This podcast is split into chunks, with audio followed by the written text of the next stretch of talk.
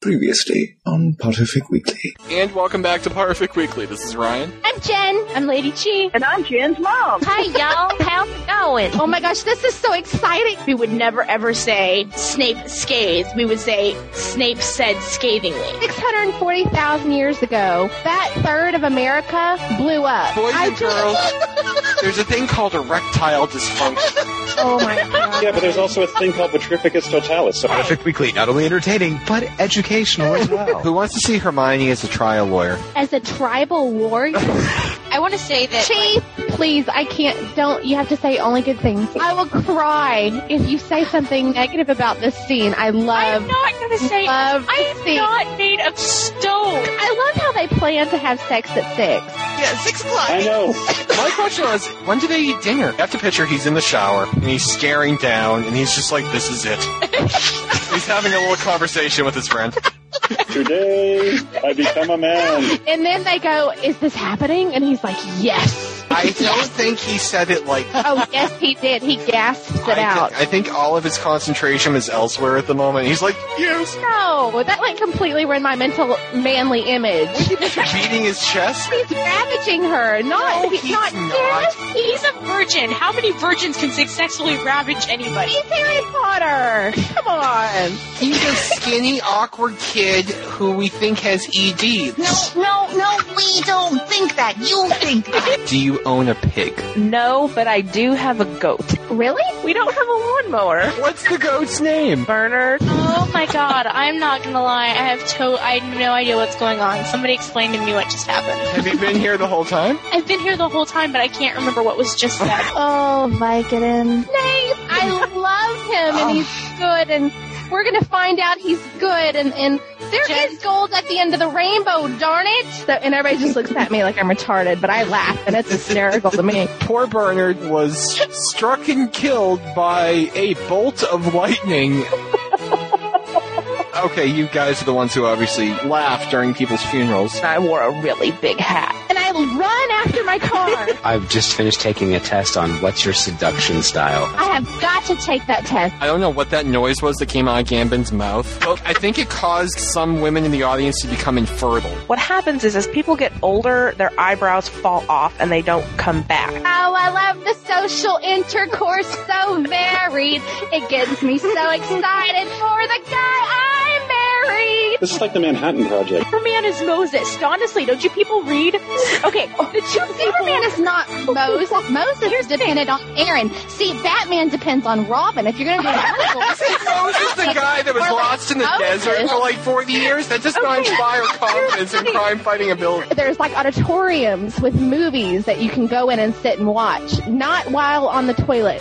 There's no way we have wank. We don't care enough about the fandom to have wank. Swear to God, Ryan, if you ever, ever, ever make me cover a story with butt sex babies, I will kill you. Jen got pregnant on a boat. You know how hard it would be to impregnate yourself on a boat? Don't take offense to this, guys, but you guys are the most dysfunctional group of people. These are really stupid people. Like, I have a lot to learn from these people. And Jen's like, yeah, I like looking at female butts more too. So what? Women are beautiful. Doesn't make me gay. Sorry, I'm so sorry. Oh, come here. I'm so sorry. Come here. I just, I just kicked my dog in the head. And now, Potterfic Weekly. Hey, Aaron, I don't think I've met you before. How's it going? Uh, you have not, and uh, it is going good. Excellent. So, Mr. Kronk. Yeah. What sort of things do you like? I, I'm, I'm, I'm a Harry Potter fan. This And, giant uh, spider came down out of nowhere, like right in front of my face, floating in midair. Spider-Man, Spider-Man does whatever a spider can. I'm sitting at my, my dining room table on my computer, and this spider, like in the middle of the air between my face and the screen, just came down. And now it's going back up, and I don't see it anymore. Hey man, there Sorry, I didn't, I didn't mean to interrupt you. I just like was like, wow. You should have seen the big one that crawled across the kitchen floor last night. I couldn't live where you live, Sue. I hear stories about your country folk. Country folk. So I was like, you called the exterminator for one cockroach. Exterminator? P.S. is very nice. Thank if you need her. I don't think PS likes it though. um, doesn't she? Um, too bad. No, I think this is one of those she loves you like none other moments. I think she actually. Are you sure P.S. didn't like this fact? I could have sworn she did. Let's find out.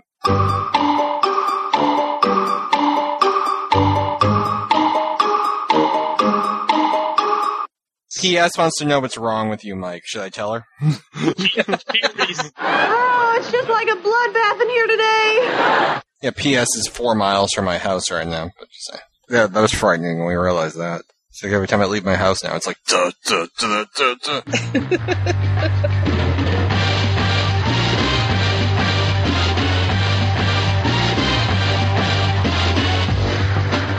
duh duh. We're gonna add Robert from Spellcast to this. All right. Oh, really? Hello, Bob. I just want to apologize for taking you, so Mike. long because uh, are you recording, Ryan? Oh, I'm sure I am. Yes. Hey, look I at that. Yes, I am. Look This, at that. this may be this may be something good because I don't know if I'd want to put this on Spellcast, so I'll explain it on Potterfic Weekly because my my friends listen to Spellcast and I can get away with saying random stuff on Potterfic Weekly. Now you want you got a Wii, right, Ryan? I have a Wii and a Wii Fit. Okay, excellent. All right, so you know how Wii Fit works and everything. Yes. Anyway, the last time that I was at my doctor's office, I asked him because like the Wii Fit was all over the place, and um, with the with, like I'd be two pounds one week, day, one day, and then later in the day I'm like five pounds lighter, and it's like, what? This doesn't make sense. There's no way I lost five pounds in a day. Mhm. So it's like, okay, what's going on? So I was trying to figure out if it was a like a, a Wii thing or is it what's going on. So apparently, my doctor says, okay, you need to be weighing at the same time every single day. Right. And if you can, uh, like to get the most accurate reading, obviously you, you have to be naked. So I was like, okay, Oh God, you're naked on your Wii Fit. no, not podcast. Okay, hang on. Save the story for the podcast. This seems like a Potterfic Weekly type story. It is a part of. All right, hang on. Let's start the podcast and we'll do it. And welcome back to Potterfic Weekly. This is Ryan. I'm Sue. Marin. Mike. Fail. Zero and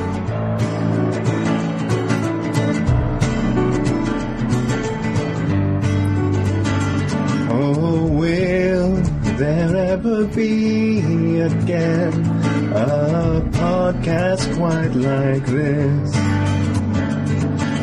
One that brought us together and started its own forum list. Where the hosts are all our friends. All the stories told by Jen. Will it drive Ryan round the bend? Potterfic weekly, where the story never ends. Mm. And welcome back to Potterfic Weekly. Now, Sibyl. Who's not? Marin. He never says I'm Yeah. it's always yumk present. I don't know what to do. We've taken classes. There's been memos. I don't know what to do about poor yumk. But we're going to be nice to poor yumk this week because usually during the course of the week, something will happen to Jen. It happens every week. So we need emergency guest hosts. So I will contact Yum and be like, Yum, can you read three chapters for tomorrow? And he'll be like, I read them while we were talking because I was hoping you would call. I'm like, okay. So this week I'm like, Yum, can you, can you read some of POU? You want to come on the podcast? He's like, sure. He was on chapter two of, of like the original, like POU, you know, the first, the one where, you know, Harry and Hermione is still kind of icky. And he, he, he does what I do. He's like, okay, 15 chapters, then 15 chapters, then 15 chapters. And he figures they're all about the same length. He had no way of knowing that once you hit chapter five of Hero with a Thousand Faces, the chapter lengths quadrupled. Like, I went on vacation for a week. I still had no chance of possibly finish, finishing these chapters. So we're going to be very nice to Meowth this week. Now, I know everyone is thinking to themselves, uh, where the hell is Jen? Now, Jen obviously, you know, is pregnant Jen. She is pregnant with little Thumper, little Ryan. With Jen, you know, while she's pregnant, you would assume everything would just die down. She would just Oh, be no. a random pregnant woman. You assume that, of course. You would think. And and last week we had a little bit of a hiccup, as you remember. There were puppies, and there was a giant hole and illegal immigrants, and there was a stripper and a broken car and all this crap. All right. So this week we're like, okay, everything's gonna be fine. So I get them. You know, you know what worries me? It's not when I get a text message from Jen. It's when I get a text message from Jen that's so large it's split up into three independent text messages because it can't reach me all in one. So my phone beeps, and then it beeps, and it beeps, and because it's coming from Jen, it's like, pick up your phone. Pick up my phone. Pick up your phone. And I get like, yeah, I'm, I'm completely humiliated by my coworkers. So I get the following message from Jen. Now, okay, you know what? Let's do a little interactive Puffwa game here. All right. Complete this sentence, Sue. My truck window was open last night when I was leaving the studio. As I was pulling out of the parking lot, A bird flew in. Mike, I lost control of the car and swerved. Robert, She was attacked by a mob of hobos. Aaron, There was a guy in the back seat with a puppy. you're all somewhat right. The text message resumes. I got attacked by a fruit bat. It flew in the truck window and then couldn't get out. I was alone and screaming and jumped out of the truck. It wouldn't come out. I called the police. they showed up. Then the story got ridiculous. I will repeat. Then the story got ridiculous. And she wouldn't even put the rest of it in writing. God knows why she doesn't trust me. It's not like I'd publicize it, please. Probably because she thinks you're going to repeat it on the podcast. Yeah. So I called Jen. I'm like, Jen, what happened? She's like, I'm sitting in my car and I look out the window and I see the fruit bat flying at my car and I'm thinking, bye. So the fruit bat is flying at her open window and she's looking at it and it's looking at her and it's getting closer and she thinks and she says, and I quote, no. No, no, no, no, no, no, this will not happen. The fruit bat flies in the car and like hits her hand and flies around. And she's like, ah! She jumps out of the car. And, she calls the police, and the police come, and they're like, "Well, we're not animal control. We we don't know what to really tell you. You know, we can't." So she thinks they're going to come and like shoot the fruit bat, and they're like, "We're not going in there." So they're like, "Well, we'll, we'll lock your car up for you, so you, you know nothing can get into it." But she's like, uh, "This is Jen's biggest concern, not the fact that she has been scratched by a fruit bat." Now, the thing with fruit bats is, if they're out in the day, they probably have rabies. Right. And she's been scratched by a fruit bat. That's not her concern. Her biggest concern is she's afraid the fruit bat will, and I quote, poop in her car. so they, they lock her car up, and now they say, ma'am, we have to take you to the hospital. She's like, why? Something's wrong. They're like, we have to have you tested for rabies. So they bring Jen to the hospital, and Jen has to be tested for rabies. Now the problem is, Jen is pregnant and she can't have a rabies shot. So now she's thinking, this is Jen's thought process. Alright, I have rabies. I can't have the rabies shot. Her biggest concern at this point Come back, Yeller. Best doggone dog in the West. is they're gonna bring her out back, like they did with Old Yeller, and put her down in the backyard. Best doggone dog in the West. And her exact response was, it's better than foaming at the mouth because that would just be embarrassing. And that, children, concludes our fairy tale. She's not here, but fortunately, Jen does not have rabies. Yay. Yay. You know what? Robert, Robert's like, Yay. It's Jen. I mean, this stuff is normal. I mean, if this is like your average person, like, I'd be concerned, but it's Jen. I mean, this happens on a weekly basis. isn't it sad that she's a pregnant woman who gets scratched by a rabid animal? And we're like, oh, how was your week? I don't know. It just it, it, it concerns me. Jen. It, it, it just concerns me greatly. So we're like halfway there, and Thumper will be born in four and a half months, and I don't even know what to say. So this week we are covering the final POU chapters, or as I have begun calling them, half of the freaking series, because these chapters were 114,000 words long each, and the story is unfinished. I don't know what to really say about that. My text reader exploded. That's all I really have on that. At least tells you what happens, fortunately. At least it tells you what happens. And it's weird because I don't know how to critique that because I'm like, well, that doesn't sound like that would work, but it's like I can't read it to, Yeah. to know. And that just came out, what, like March? um, three years between when she finished chapter 12 and when she published chapter 13, which is the uh, beginning of chapter 13 and the summary of what would happen beyond what she had written. It's almost like Farscape. It's just like this random cliff ending and you don't know what's going to happen. I'm really interested to see what Robert thinks, and, and definitely you too, Aaron. I know Robert has some opinions on it. I definitely think there are parts of these final chapters that work very, very well. Mm. And there are parts which I just wasn't really drawn into. I guess my end response at the end of the night will be I feel very positive about the story itself. And there are parts of it I like very, very much and are just incredibly interesting, but there are parts of it that probably didn't work out too well, and I think that was complicated by the fact that it was written over many year period. So every time she probably got into her groove, she would stop for two years to go write something else, and it just didn't help the flow of the story. And one chapter where the Phoenix comes out, and suddenly uh, there's a mention of Tonks. Yeah, exactly. Hey, are you Tonks' brother? Well, yes, I am. I'm like, oh, okay, this must be during one of the. Oh, that explains off. your hair.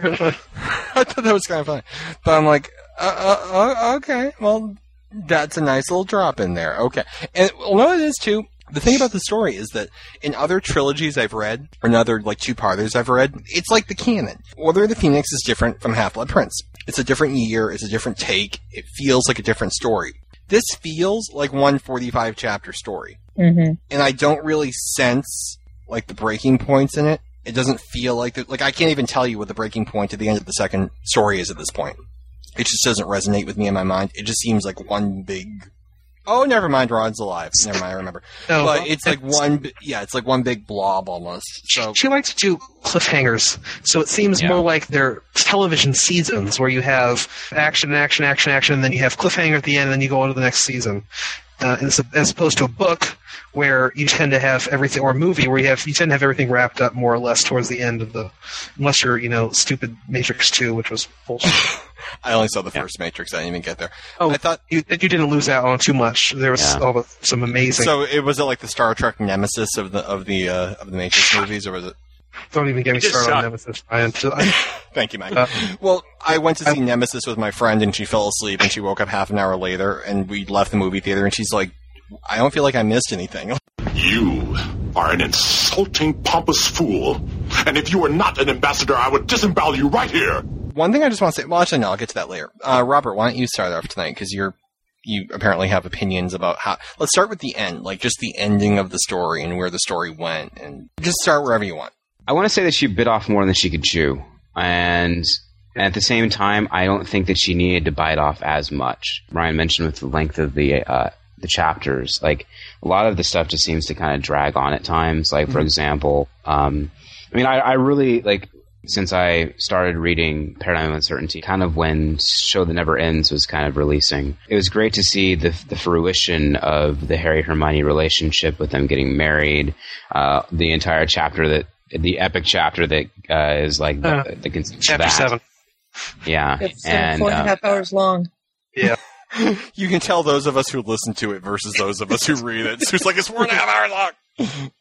and then the whole issue with the master and uh, I'm trying to remember if the master is revealed at the end of uh, who he is at the end of I think we, uh, yeah, I think we, we got that in the last round, but Okay.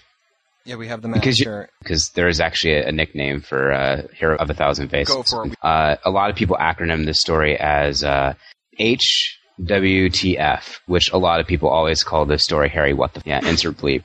Yeah, but like the thing about these two stories is it is like one massive blob story, and like you literally pick up at the line, and hence why I was slightly confused with the whole like what happened where. But I just I think that uh, the end of this story, I think it should have ended this series. I think Laurie could have ended par- the Paradigm of Uncertainty series with this book, and I think that she needed to have Harry kill the Master and be done with it. And and seeing, and I'm pretty sure we'll talk about this later of like what the plans were past that. Um, It keeps going and going and going and going. keeps going and going, and it seems like pretty much the exact same ending as a show that never ends, which really irks me a lot as a reader. It's like because the thing is, is like as I want the stories to have their own feel. I want the story like as even with the endings, like you need to kind of have it to be different. I mean, it's like okay, Her- uh, Hermione goes into exile. Oh noes, and then at the end of the story. Hermione goes into exile. Oh noes. Oh wait, Harry goes and joins her, and it's like, oh, that's exciting. We have we we've seen this before, and I don't know. Well, there has to be some type of finality to it. Like if the end of the story was that they have to go away forever and they can never come back and they can never see Ron again and they can never come back to Bailey Croft and they can never go. You know, would they give up every single thing just for each other? Okay, that's a good sta I mean, I feel like they made that, she made that point 14,000 times, but if that's the end of the story, okay, let's do that. but it's let's go away for a while and then everything works out and we come back and we have a party and we use the south ballroom because it's bigger than the north ballroom. It's it, it feels like it's just like it feels like one of those things where you're like trying to go shopping at Christmas and you keep driving around the parking lot 400 times trying to find a spot. It's like okay, we've done this, we've done this, we've done this. Okay, you're leaving. Okay, bye. And that was my thing with it. It seemed like even though you had a chance to really like go out on it, it like you had a chance to do like the whole thing in like a Little House in the Prairie where you blow up the whole town and that's it. It feels like it, it keeps coming back for no reason. If that makes sense, it feels like they, really could have finalized the story and and shit it. My feeling on that is that is that she's got this arc of the three series. You start off with you know it's Harry and Hermione, and then you've got you've got the villain in the first one is Allegra, and then you find out she's got a master, and then the second one you find out you find out about Seth. Then the third one you find out that who the master is, and you meet the ma- and you kill the master, and you meet Seth, and you've got the and it's it's the big it's the big showdown there at the end, and rather than ending with that, she kind of goes anticlimactic and says, "Well, there was going to be more after that." Like she she has a it's actually one of I think one of her her biggest problems is, is she she tends to uh, she has the the climax of the story occurs too early, and then there's a bunch of falling action afterwards. Um, it's like she likes to have the she likes to likes to wrap everything up like a little bit too much, perhaps. Well, aftermath is okay. I'm a big fan of aftermath, but the thing is, Oh, it has to be pur- purposeful aftermath. It needs to go somewhere and, and wrap things up. And Well, also, I mean, there's a difference between aftermath of the entire series. Like, I'm going to pick up here Seventh Horcrux, for example. You you have the the aftermath in that story is essentially the aftermath of the entire Harry Potter series. Kind of, but this on this one, you've just got you've got short. You know, these are single novels, part of a grander story, but you don't need a huge aftermath on every single book. She she does a little bit too much aftermath, and she's a little too fond of cliffhangers for my Yeah. taste.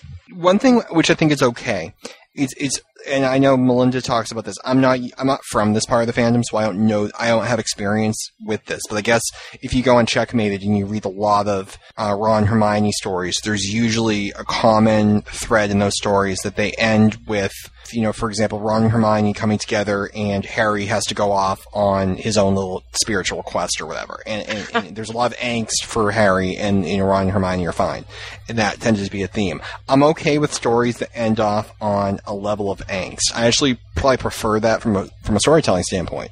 But what I think is the most important thing is if you're going to write a story, and especially if you're going to write a story this long and this in depth and with so many freaking different plots, you know, elements firing off in every direction, the characters need to have arcs of their own. Now, like Ginny isn't really a character in the story; she's background, but Laura is, Ron is, Harry, Ginny obviously are, uh, and Napoleon, and and. Oh, I, I'm, I think I did. I just say Harry Ginny. I'm saying Harry Hermione. But thank you, thank you, Sue. So in Harry and Hermione, so you know th- that cluster of people, they need to have story arcs. They need to get somewhere. And I think that from what we read, Napoleon's character, from what we read about in, in, in the final chapters here, Napoleon goes somewhere. Napoleon becomes, you know, is the he's the unrequited love guy, and he's Harry's friend. But why is he Harry's friend? He doesn't go and have a beer with him. So what role does he serve? and when he believes that Harry is the mole and Harry is the traitor, he it becomes almost like a Batman thing and he takes on that role. I'm okay with that. And if Harry and Hermione take on the role where they will give up everything and they will just go and live as muggles, to me that isn't as interesting because, you know, aside from that little mage thing going on here, they pretty much live as muggles anyway. I mean, he drives a freaking Jeep. I mean, there's not like, wh- what is it that he does now that doesn't make him a muggle? So that wasn't interesting. I mean, Laura, the whole thing with Sori, you know, on some level, there was some character growth there, and so, so that was okay. Draco, I thought, went absolutely no. So I guess my problem was bring the characters somewhere. I hate to tell you, but the only character who really blew my mind at the end was um, was Des and Remus, and Remus, Remus. dies. So it's like, What about Ron? Ron had a pretty good run. I, I like the way she writes Ron. I really I like do. Ron a lot. He's my And- favorite character. Yeah, you could really melodramatize that, and you could have it be, you know, this thing. Oh my God, I've been locked in the closet for years, and I'm afraid of sunlight, and and I need to cuddle at night. Like I never got over Hermione, and my best Yeah. friend stole her. Exactly, and the way she writes them up is, oh my god, I, I'm gonna have sex. I haven't had sex in like 15 years. I don't remember how to do it. Like, what, like, what, like he's he's stunted, and I like the fact that she plays up the fact that he is still essentially a really big kid, and he's gained new skills, but he's socially exactly where he was left off. So I thought she did a really good job with Ron, and we'll get into that. But one thing I said last time, and Reno was here, and I think uh, she and some of the others were here. It's okay if you want to have a story where you know there's this big bad villain, but does the big bad villain have to also be Harry's son from a time warp? It's a, it's like so much stuff happening that it's just like I'm like hold Actually, on. Actually, didn't mind that. I thought that was really. I thought that was a really cool twist that, that it was his son. It did work out very well. I think at that no, point, it was no. one thing I didn't want to have to worry about because I was getting because it's like okay, Jesus at Starbucks, and then she gets dropped and she's gone, and then you got it was like it was so many different balls in the air. I'm like I, I can't focus on anything. I did think that Julian turned out to be a, a really uh, cool villain, and I really like Allegra.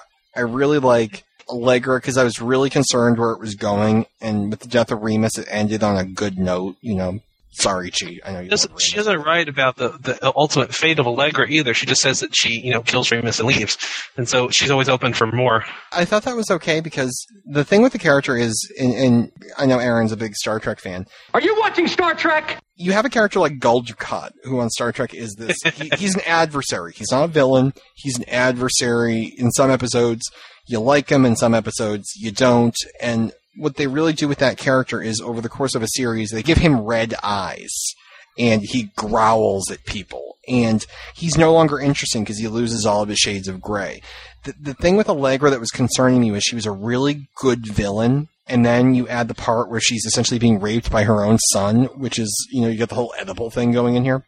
I was waiting for her to pluck his eyes out. I'm I'm sorry, I, I missed. No, the Greek myth. The Greek myth, the Oedipus. guy- No, oh, it's, um, yeah. What did you think Okay. I said? Edible, like like, like That's what I thought you said too. Oh, g- oh, God, yeah. Peter? That's what it Oh. sounded like. He bothered. I, I, I was pretty sure what you meant, but you know, it's I, I couldn't resist. I'm sorry. no problem. But um, so and, and I thought her character that was a good direction for the character to to go, only because it prevented her from becoming Mwahaha, I am evil. What concerned me after that was she like moved into Baileycroft, and I was hopeful that she would have become one of the housemates because it's like if you have a TV show that's gone one season too long. They do something to, ruin a character just to add some type of drama to the show because they've run out of story ideas. I was afraid this was that. And they're like, okay, you know, Lori's thinking, she's like, okay, I'm running out of steam here. I'll have Allegra move in and then we'll have angst. I'm like, that's great, but she's like a butcher. That doesn't work well.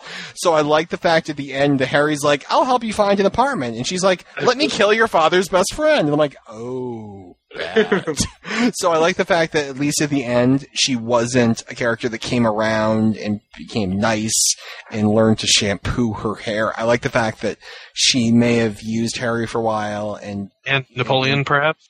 I'm not sure if I would call that used. Um, perhaps there's a different verb I can use, but yeah, I mean, I thought that was good. That the fact that the character just didn't become this. Oh, it's not Harry. I'm so sorry. Remember the time I almost killed Hermione? I'm so sorry about that. Like I, I was really hoping you wouldn't have that. That would have been somewhat awkward, and I'm glad the story didn't go there. All right, I've been talking for 45 minutes. Sue, you have notes. I do. Run with that, Sue. What do you got? I have a question about the missing years. Yes. Does it start out with 10 missing years and all of a sudden it was 12 missing years? What did I miss? Oh Uh, no, it was it was nine years, and um, the thing is, On gets killed at the end of fifth year. Is that right? Sixth. He he was quasi killed. He was killed in quotes at the end of six. Yeah, he was killed at the end of six, but uh, time passes during the first two series or first two books before, uh, so it is a total of twelve years between then and when they. Okay. It's nine years between the end of the seventh year and the beginning of Paradigm of Uncertainty. And there was a point in there where she forgot the month of October. Yeah, but that was that's that's an easy mistake to make. That that was unfortunate. I hear they have great foliage in October. I'm getting married in October, so I'm like, oh god, the fo-. so I'm on foliage watch now. So we have to adjust the wedding around New England foliage. Foliage.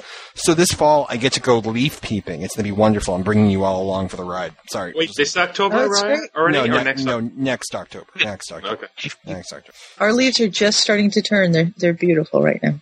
What happened to summer? I, I, I don't know, but it never got to be 95, so I'm I'm feeling pretty good about that. Peeping always reminds me of that West Wing episode where he. Leaf peeping is that something that we do now? Yeah, I love that. All right, Sue, take it away. I'll start back at the beginning since we've done the end now. Um, We'll just play it in reverse. okay. Ron's back, obviously, and he's kind of become this master of deduction. So every time they start to tell him something, he's like, "Oh yeah, I already figured that out." And they're like, "How did you do that?" And he's like, "Oh well, I was watching you, and and this and Elementary, so." my dear Harry. Yeah, okay. Now, Ron borders on like sex offender at some points in here. It's okay.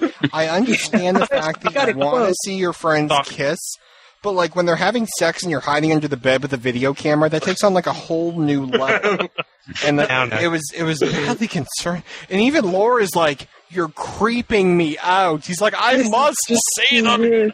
Yes, and I'm like, oh my god, just ask them it. Like the good wasn't thing about it, he wanted to see it. He wanted to walk in on it, essentially. I- He yeah. wanted to see it and then walk in on it, so the tension would be. Uh, well, I love I the have, part I have later the on- quote. What is it? He was confident in his plan. He was sure that it was just the ticket. Break the ice. Create a commonly embarrassing moment as a means of bonding over a clearly troublesome to- topic. Something they could laugh about later. Open the door to a meaningful discussion. So that was his plan. He was going to walk in on them, and then they were going to be able to talk about this. Because you know what that's how that's- people that rings of? That rings of reading too many psychology books without actually participating in real life. Ooh, They there you kinda go. think his Look at that psychoanalysis by Brother Mike. But the one thing I like, does anyone have the um, chapter in front of them where it's like Ron's journal, like it's his spy journal? And The field notes. Yeah, the field notes. And Laura keeps trying to disrupt him. Sue, do you have that available? I, I don't have it. I can get it, but I Oh, don't. let's do it. Let's find that. It's a great, that's such a great uh, piece of writing right there. Yeah, I love the part where he. Well, the thing that cracked me up as he was looking for that is there's the moment later in the sh- in the story where Ron's like laying in bed and he looks out the window and he sees a dark figure in the shadows. He's like, "That's odd. I'm on the 13th floor." So he runs to get Harry and Hermione and they're naked in bed and he like sees her breasts and Harry's jumping out of bed and he's naked and all. that. I was waiting for the line where he's like, "You know what? If this were a year ago, this would have been helpful." But no. Well, no, he does eventually. Fi- after the after they have the breakthrough, he fi- he does actually run uh, walk in on them, and then they tell him about the uh, the scale for. The scale. I love the scale. But like this is a level four, and Joe's like, I saw a level six once. We do not discuss it. I thought that was great. I'm looking. I'm looking. You're looking, you're looking. Robert, do you have it? Yeah. What are you looking for in it? Uh, just any, just read us a random, like if you can read just like the part of one, just to get the flavor of it. Okay, you just want me like read it, read an entry. Yeah, in your sexy voice, if at all possible. All right. In that case, Tuesday. Oh, is this the person they're always talking about that has the supposedly sexy voice You that all the girls are always talking about? Yeah, you haven't met Robert yet. I've met him. I didn't realize this was the person they were all talking about. Yes, this is Robert with the sexy Yes, voice. Robert, I'm- they're they're Robert all talking about you. Yes, I guess so. Anyway, so Go on with it. on Tuesday, October seventh, two thousand eight. Wait, that's not, that's more the movie voice. So let's That's see, nine twelve uh, at nine nine twelve p.m. GMT. Observer quietly enters partial second floor of library balcony, engaged in reconnaissance. Maintaining cover of shadow, observer surveys the lower portions of the room. Observer knows presence of target B, white female. Engaged in uh, perusal of white book of white bookshelves. I just made that up. Bookshelves. Target A, white male, is not in evidence. Observer considers ab- absenting self from premises when adversary C, white female, whose presence was not previously noted by the observer due to effective camouflage, loudly addresses the observer, rendering further attempt of at concealment impossible. Target B hails the observer, expressing surprise at discovery therein. Observer feigns amicable solicitude and joins Target B in the main portion of the library. Adversary C offers a sarcastic aside, to which Observer responds with nonverbal expression of dissatisfaction at her interference. That was lame, but oh well, that's all you're getting. Well, that's that. yeah, I'm very pleased with it. Well, not really, but I'm I'm I'm somewhat pleased with it. But no, it's, like- it's like Gee, thanks. but it's like when you read it, it's just like okay, you're locked in a bathtub for 12 years, and now you're out, and your goal in life is to see Harry and Hermione kiss, and it's. I really like it because one of the things I said at the end of the last podcast was I didn't know why at the end there what the significance was on Laurie's part of having like the like the triangle be broken because Harry and Hermione were not holding hands. And in this one, you see it. It's because on some either conscious or subconscious level, they're trying to keep their relationship exactly as it was before.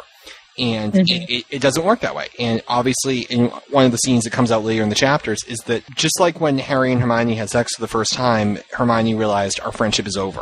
Everything that comes forward will be something new, but what we had before is gone. It's not like an augmentation of that. And in the same way, what they had before with Ron is gone because it's not going to be this equal three part friendship anymore. And it's much more different from that. And they were feigning it.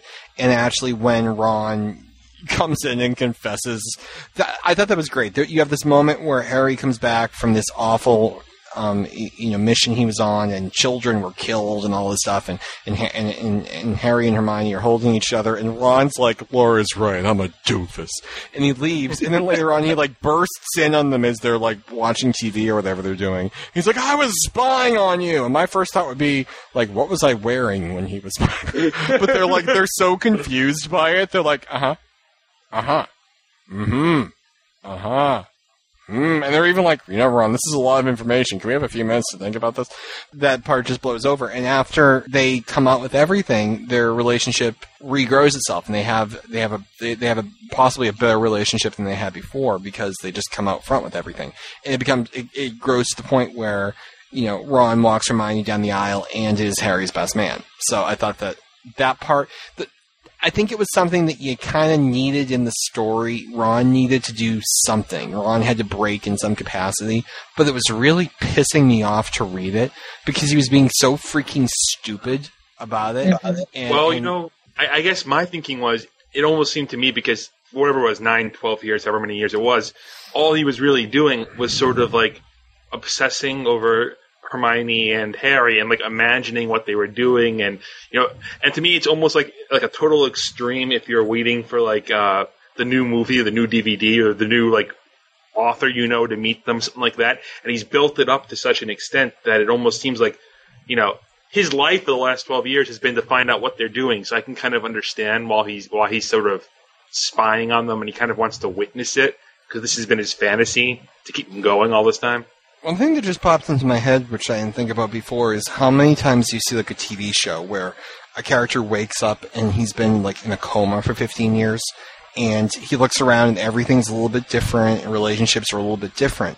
For all intents and purposes, Ron was conscious the whole time, but he's been sucked out of the world for 10 years, and now he's dropped back in. And he left, you know, his friends at Hogwarts, you know, when they were very close friends, and he comes back now and they're engaged to be married. And he left a world where Draco Malfoy was jackass, and he comes back and Draco Malfoy is dating his sister, and oh, by the way, slept with his best friend without her knowing it was him.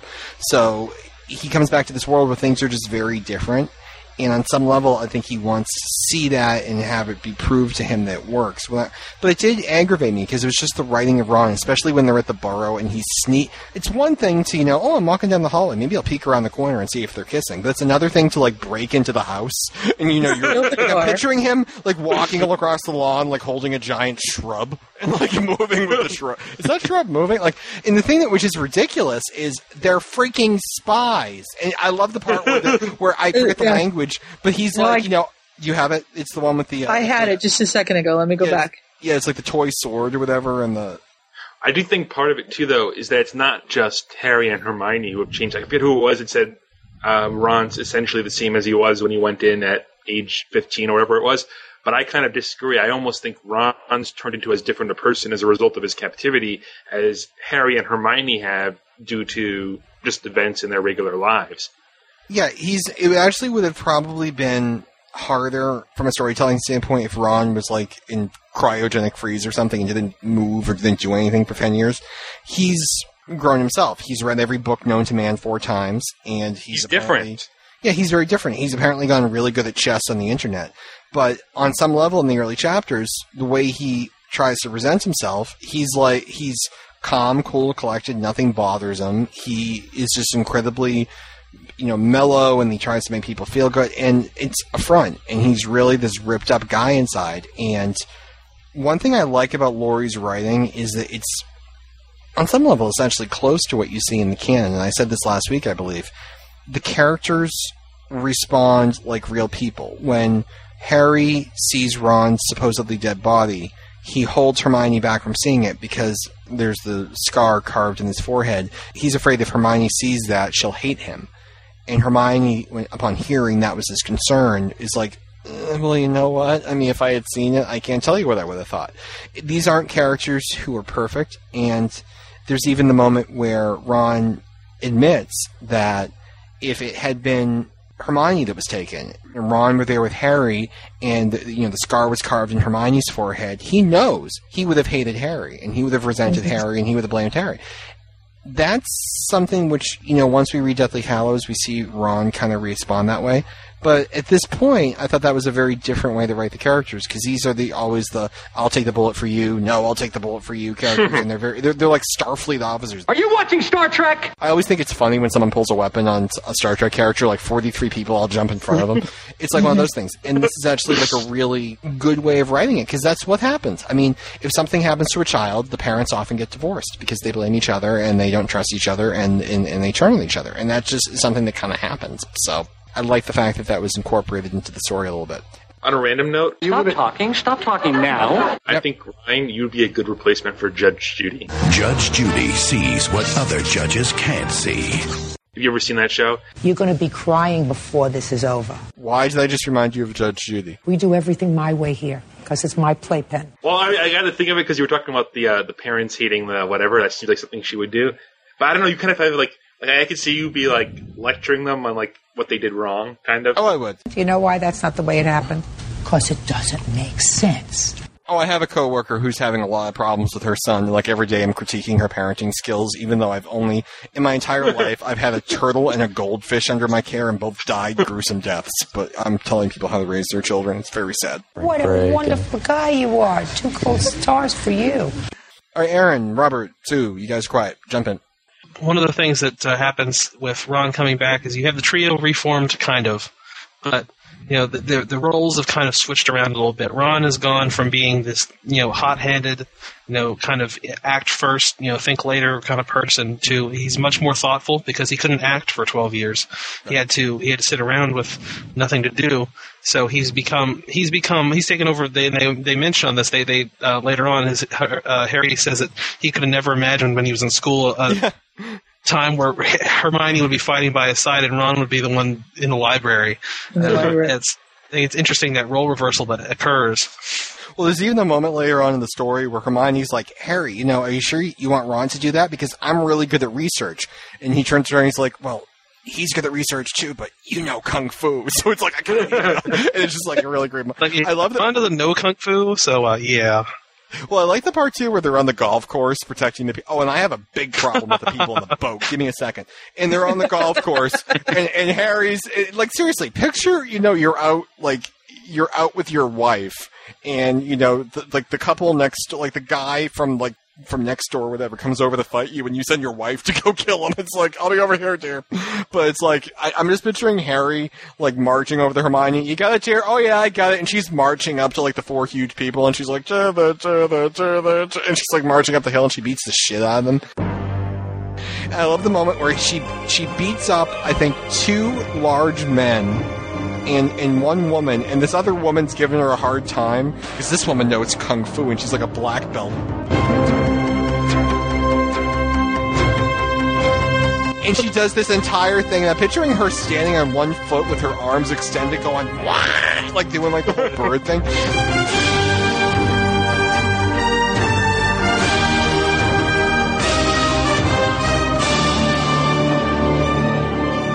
And Hermione's like, what the hell was that? and she just like walks over and like punches her in the face and she's down for the count.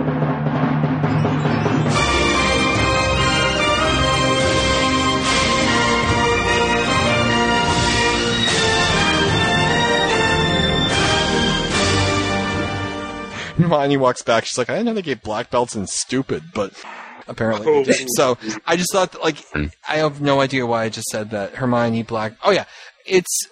I just think it's really kind of funny, just the way they worked out. On some level, it makes sense because Ron is the ca- is like the tactical guy.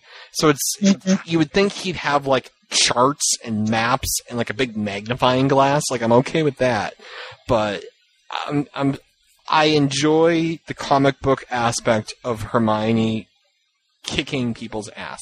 I think that's really She kind of sealed a little If, bit if there's one thing we've learned from Firefly and Serenity, it's that it's always fun to watch uh, uh, a girl kick ass. Uh, Yeah. because you know you could watch you could watch uh, you know Summer Glau beat the crap out of out of 50 guys you know all day long because it's based. Yeah. So like I'm thinking through the story here, and what was I just actually? What was I just going to point out in the story? I was just going to point out um Boat people, this- you're going to say. boat people. Oh, before we put do the boat people, do we do the wedding? Oh, there was a wedding. See, Sue is the person who actually. You know what it is? I just read 84 chapters, and I'm like, okay, everything from the birth of Christ on is fair game. So I'm trying to go through here. I thought that the wedding chapter was about 50,000 words too long. Oh. Yes. Like, I have to tell you, I'm getting engaged. I, I think I thought I was actually going to be thought married. you were with- engaged. I am engaged. I am engaged. This is the confusion part I have.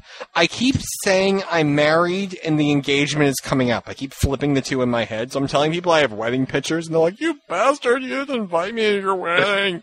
and I just get confused.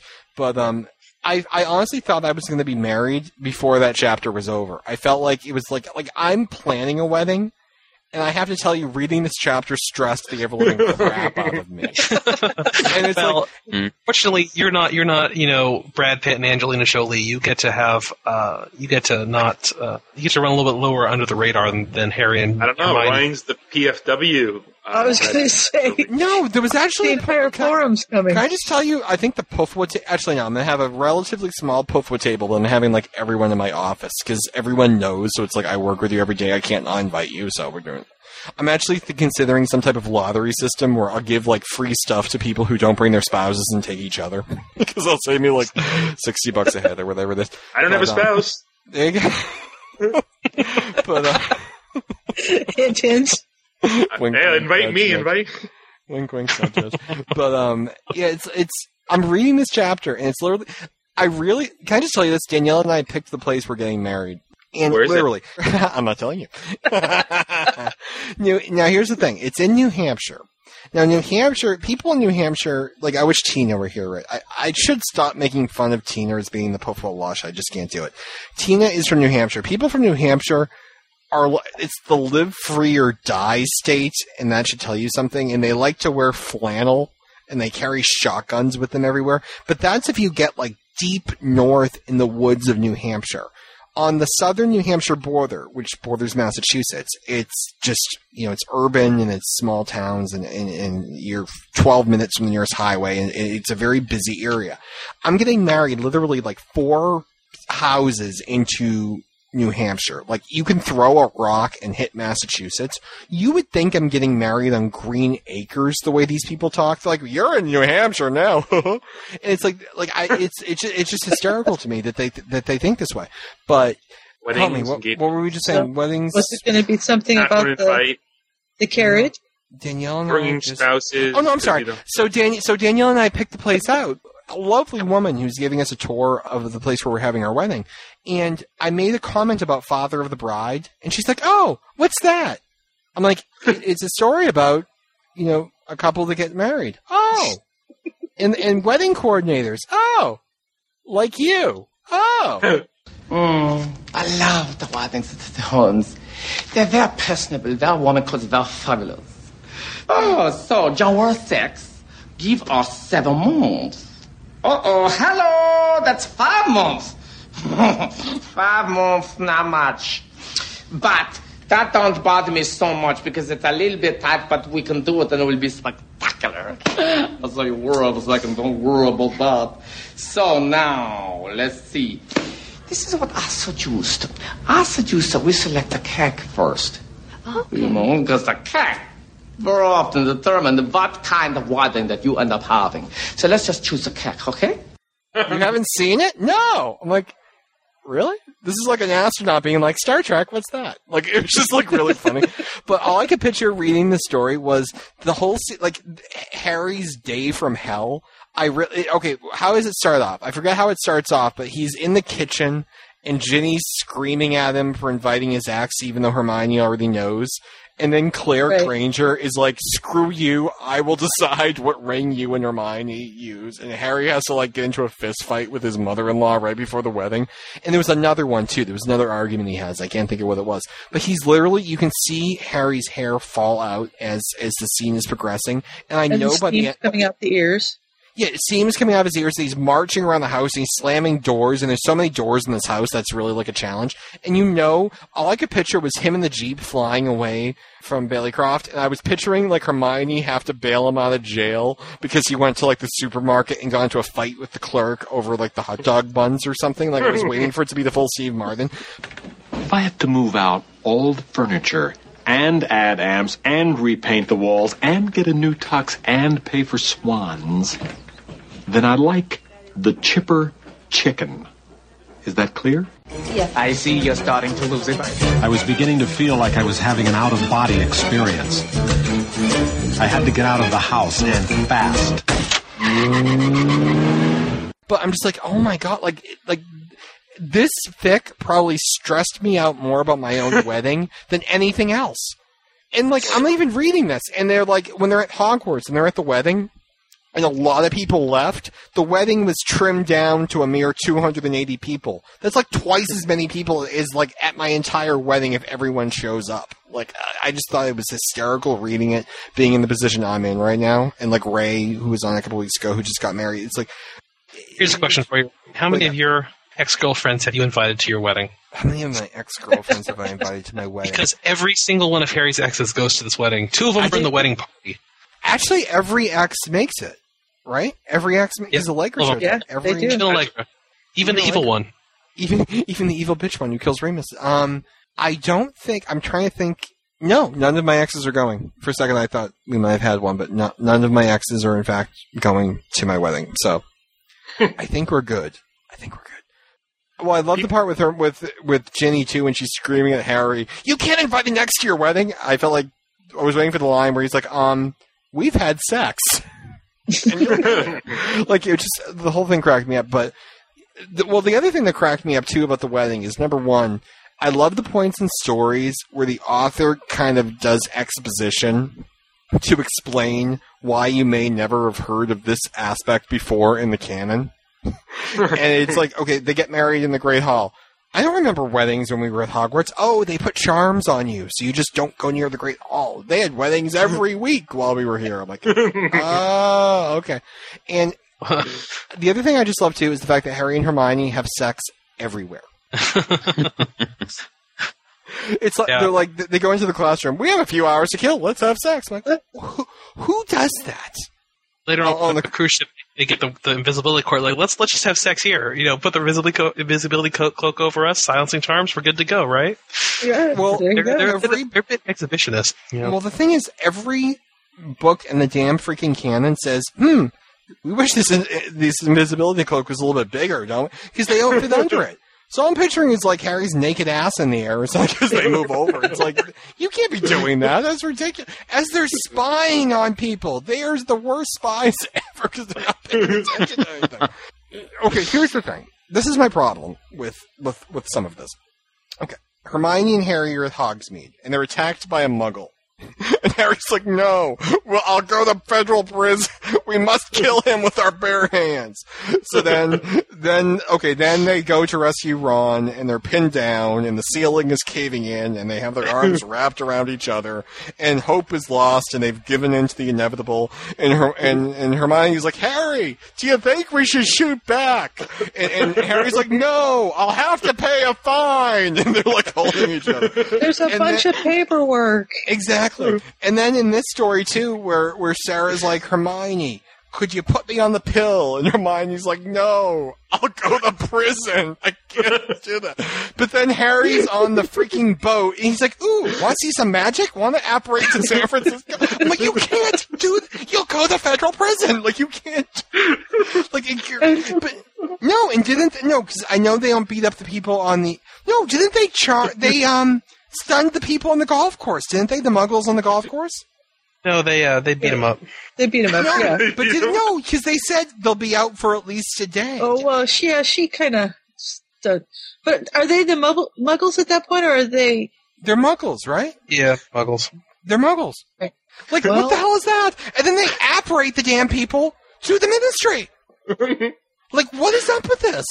It's only when your own life's not in danger that you can use magic on muggles. Does what is it? Does it not count on boats? Like I don't understand the rules of this damn universe. It's National cracking. At the time. International Yeah, territory, maybe. It's like what they do in Massachusetts. You can't you can't gamble, so they have a gambling boat and they push it off the shore. And now that we're in international waters, we can gamble and then come back in. Yeah. It's like I I- like that thing just cracked me up. I'm like, wait a minute, wait a minute, wait a minute, wait a minute, wait a minute, wait a minute. And then at the end of the story, where you find out that Herm- Hermione's the damn president the whole time, and I know I, I'm, I'm going to admit something to you. I'm going to admit something to you, my fellow Papuanians. When I was reading these chapters, they got a little dense.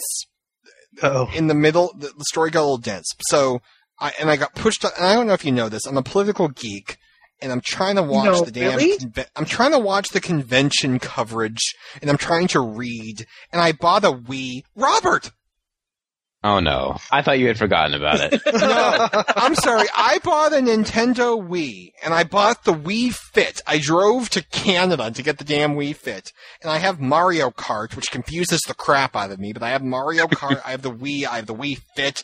Look at me, I'm golfing, and like I'm doing all of this. I'm I'm scaring everyone in my home. I, I have all this stuff going on, and Lady Chi and I are screaming at each other, and I'm trying to. Dave wants to golf with me, and Danielle wants me to Mario Kart with her, whatever the hell I'm doing. Now, you would think my life is busy enough, but then we have dear Robert from Spellcast who has a problem with his Wii. Robert? I don't have a problem with my Wii. Thank you very much. I, I'm just curious though. Sorry, it was the obligatory, yeah, the obligatory uh, Wii joke. But uh, so I, Ryan, I, I'm confused. How, how it's not difficult. It's like Mario Kart. You have a wheel, you steer it. Do you have a problem with like driving your car?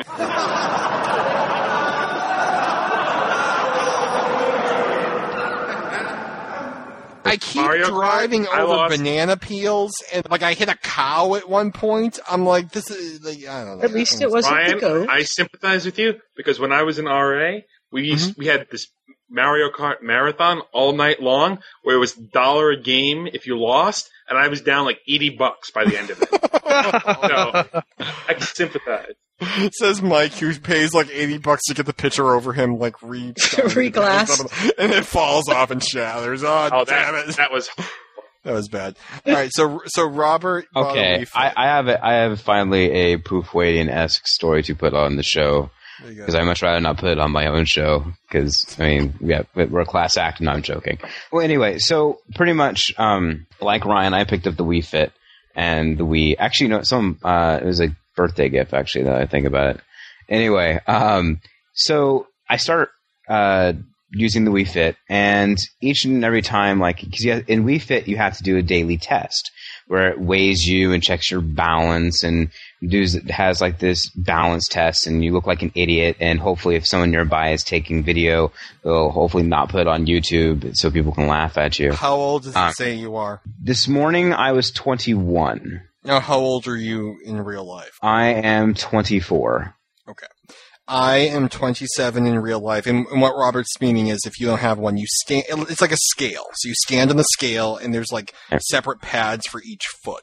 And what it does is it makes you lean more, say, on your right foot. So if you lean on your right foot, the little bar goes down. You have to keep the bar in a certain little zone. So to keep it in the zone, you have to put that much pressure on that foot versus the other one.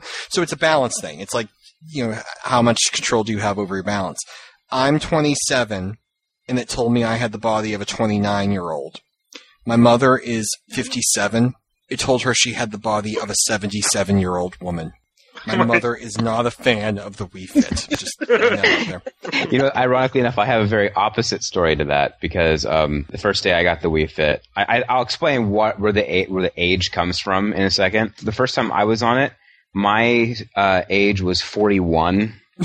and my uh, mother, who thank God doesn't listen to PFW because she'd kill me if I was announcing her age on the air, uh, who is uh, 50, one or two. I can't remember my mother's age. I'm so horrible. Uh, anyway, they uh, Wii Fit said she was like 22. Nice. And it was like, whoa, like it's funny. I'm you know, older than my mom. Go figure. Um, it's like Allegra but, and Julian, but carry on without the exactly. yeah, it's kind of creepy. Um, but no, the, for the, for those of you who are wondering where that uh, age comes from, it's actually how well you do on the balance test. Like if you do the balance test perfect, you get like a really low score. But if you like screwed up big time, like you're 20 years older than you are. Well, that's what happened to my mother. And it actually asked her, you know how you have the, your little Wii Fit and it, and it talks to you? It asked her if she frequently falls down when walking. and my mother's like, God damn, mother," and she's all upset. I'm like, Ma, you do fall down when you walk. It's a fair question for the Wii Fit to ask. Like my mother's the type of person. She's in the. She's up in a. I come home. She's up in a lather. I'm like, you need some help? No, I'm fine. And you see her go flying down the side of the house. So my poor. So wait, is this the Wii story, or is there more to the story? Oh, there's Oh, the- Yo, no, it's really kind of creepy about the Wii Fit. Before I actually told the story that actually kind of spawned this whole thing, uh, is that I got it like originally like back in March, and um, just because of the way it, like my schedule was working, I really didn't have the time to really do it anymore, unfortunately, and I wanted to focus on more actual like effective exercise such as treadmill and weight heavy I mean, well not heavy weightlifting but weightlifting and uh, so I stopped playing and but in the meantime, my mom will occasionally still play because I guess that she really likes it. Tell uh, has, likes having a video game tell her that she's 20 years younger than she really is. Um, but what will happen is, is when she logs into the Wii Fit game, like the the character that talks to you is like a little animated kind of Wii balance board thing, Right. and occasionally it will say, "So, where's Robert?" I haven't seen him in a while. How's he looking? And then the game requires you to say, "Oh, he's looking great," or "Oh, he looks like he's put on weight." And it's like, so, oh. So Wii Fit, Wii Fit stalks you. Like if you don't play, it asks the other people who play, "Where are you?" and "Why aren't you playing the game?" So it, like, oh my god. it's That's creepy. Oh, it's so yeah. I found, you know, it's really bad. There's a, on the Wii Fit. There's a program where is a game where it basically is like you can jog in place, and you mm. jog in place, and and, and you're, running around this little world. I actually found that if you just move the remote control up and down, it thinks you're running. So how bad am I that I shell out all this money for my Wii Fit to get in shape, and I'm sitting on my couch moving my arm up and down like trying to cheat the system. But Wow, that's that's that, really, that was really, I felt awful. No, like literally the first week we did this, Danielle and I couldn't move our arms because we were boxing and we were bowling and we were golfing and we're like, oh my god, we're so exhausted. But anyway, so you discovered there was an issue with with the scale, as I recall. There was an issue with the scale. Yeah, when, when we- first started out, um, like I think it also had not wasn't necessarily a, a scale issue because the thing was is like one day I'd like weigh like my weight, and then like the next day I'd be like two or three pounds like heavier, and then the next day I'm like five pounds lighter, and it's like what's going on? And of course, come to find out that it's issues with oh, you guess what? You have to weigh at the same time every single day. I was gonna guess you were momentarily bulimic, but carry on. yeah, yeah, I'm bulimic, and then I anyway. So, ironically enough, like instead of like probably figuring this out on my own, like I just happened at the time, like a couple weeks ago, to have a doctor's appointment, and I was curious. I was like, I mean, is my weight really fluctuating, or is this thing a piece of yeah horrible weight scale thing? And I was like, because I want the most accurate reading possible. And he said, okay, well, the, the best thing for you to do is like, like when you wake up, like if you wake up at the same time every single day, just wake up. When you're naked, go and get on the Wii Fit and, or get on the scale and weigh yourself every single day at the same time. While you're So I was like, yes, naked. My, my doctor suggested checking my weight naked. I was a little disturbed by that. I mean, but it's okay because, um, I mean, Where's the if- Wii Fit in your house? It's it's in the it's in the weight room. So I mean, it's it's in a, in a room that's like not anybody's really going to traverse at five o'clock in the morning. So it's not in the family room with the glass windows on all sides. All right. No, it's not. So I, I, at first I was like, yeah, right. I'm not going to do this. But then I was like, you know, I was like, I really do want the most accurate reading possible. so I'm going, and because of the fact that it's five o'clock in the morning, and or actually it's technically because I wake up at four forty-five, and because it takes so long to load up and do all that sort of stuff, I want to make sure I'm not going to be late for work. But So I do it in the morning, and just in case if someone just happens to wake up and just like randomly walk into the weight room, I want to make sure that they don't walk in on me uh, testing on Wii Fit naked because that'd be disturbing. So I, I wrote up like a, a sign that says uh, "Naked guy playing Wii Fit, do not enter." And you can't buy those in stores. They don't. come- They don't already make. Oh, them. God. Unfortunately, not. And I just market- feel like could make a lot of money that way. I think. I think it's Mhm. a, a large market for that. Yes, definitely. So it's like, but no one has noticed because I mean it's four o'clock in the morning. No one's going to get up, and it's kind of on the other side of the house anyway. But randomly, my parents and my brother found the morning Wii Fit sign. And yes, much uh, it, a lot of issues ensued thereafter because they were afraid that I was actually doing like all of the games, all of You're running in place naked. Boxing while naked. exactly. I'm like, no, You're bowling, doing nine holes of golf. no, not doing Wii Sports naked, Ryan. I not that's not my thing. I don't know what you do, but that's it's, So you it's can I am no, I am by no means a golfer. I am by no means a golfer, but I think I'm a golfer, and I make up like names of clubs that don't exist, and, and I like give people advice, and I have no freaking clue what in the world I'm talking about. Every time I hit the ball into the bunker, I scream at the top of my lungs, "Get the chipper!" Because I call the club that I get use when my ball goes in the sand trap the chipper. Like I don't, it's not called the chipper. I don't even know what it's called, but I just make it uh, whatever. Yeah, I'm the wedge. I just make a complete ass of myself. And then you have Danielle who does it, who does like the topographical analysis, and she's like, I have to go left 42 degrees or I'm not going to get up the hill. And I'm like, get the chipper. So like uh, like literally we're, it is like the worst case of, we're very fun when we play in our Wii Fit. I think you definitely need to pick up advertising for Nintendo here. Pick up Wii Sports Resort, that which comes out next year, because I think it'd be hilarious. I mean, the next time Jen visits, to see Ryan and Jen sword fight. Is that actually? can you- what else can you- Whoa! Someone got excited. What just happened here? Something's wrong. What just happened? We all right? I, I'm fine. Somebody die. Mike. Mike? It's gotta be Mike. Mike. Mike. Mike. Mike has just collapsed in his chair. Did he like roll down a flight of stairs on the way? I think it was the picture. In a The few picture seconds- fell on him. Is he gone?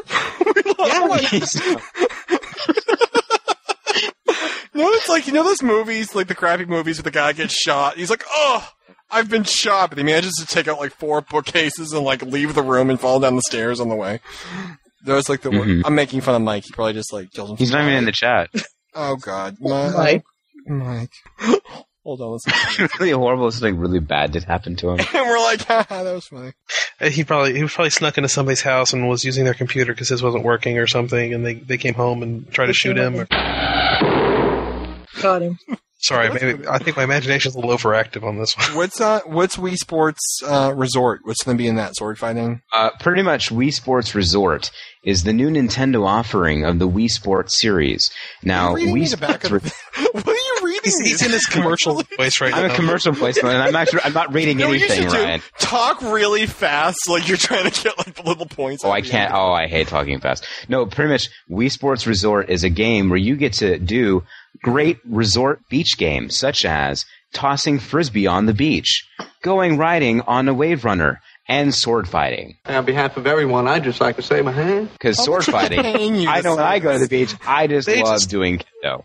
They just wanted an excuse to get sword fighting in the game. Oh yeah, of course. Considering they're they're toting their new MotionPlus that they should have had in the very first place, but yeah, No. I just Are find it funny. gonna- It's like fighting beach. What? I don't. Are they releasing so. a new? Are they going to come out with like a Wii Two, or is the current console? Um, the current well, eventually, They're eventually coming up they will. with a second, um, uh, what's it called? Uh, accelerometer for the for the Wiimote. That's going to plug into the bottom. That's going to make it more sensitive or something. Okay, You know, it's that's- interesting. I I mean, this is probably, I don't know if this is definitely a very poof way to be talking about, but it's very funny because, um, I don't know if any of you are familiar. I mean, I know some, I know you guys are obviously Star Wars fans, I'm assuming. Uh, yeah. Um, there's a new Star Wars game coming out called, uh, Force Force Unleashed. And it's going to be like one of the, it's like supposedly the defining Jedi game or Sith game or like Force user game. Like, it's just awesome. And the thing is, is LucasArts is so pissed because of the fact that Nintendo didn't even tell them about it. It's like, I mean, what is the coolest thing that you could possibly do with the Wii?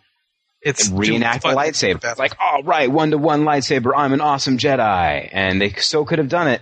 But Nintendo, in their crazy business practices, said, "Oh, we're going to keep this to ourselves and make Wii Sports resorts with kendo fighting. Everyone will love it."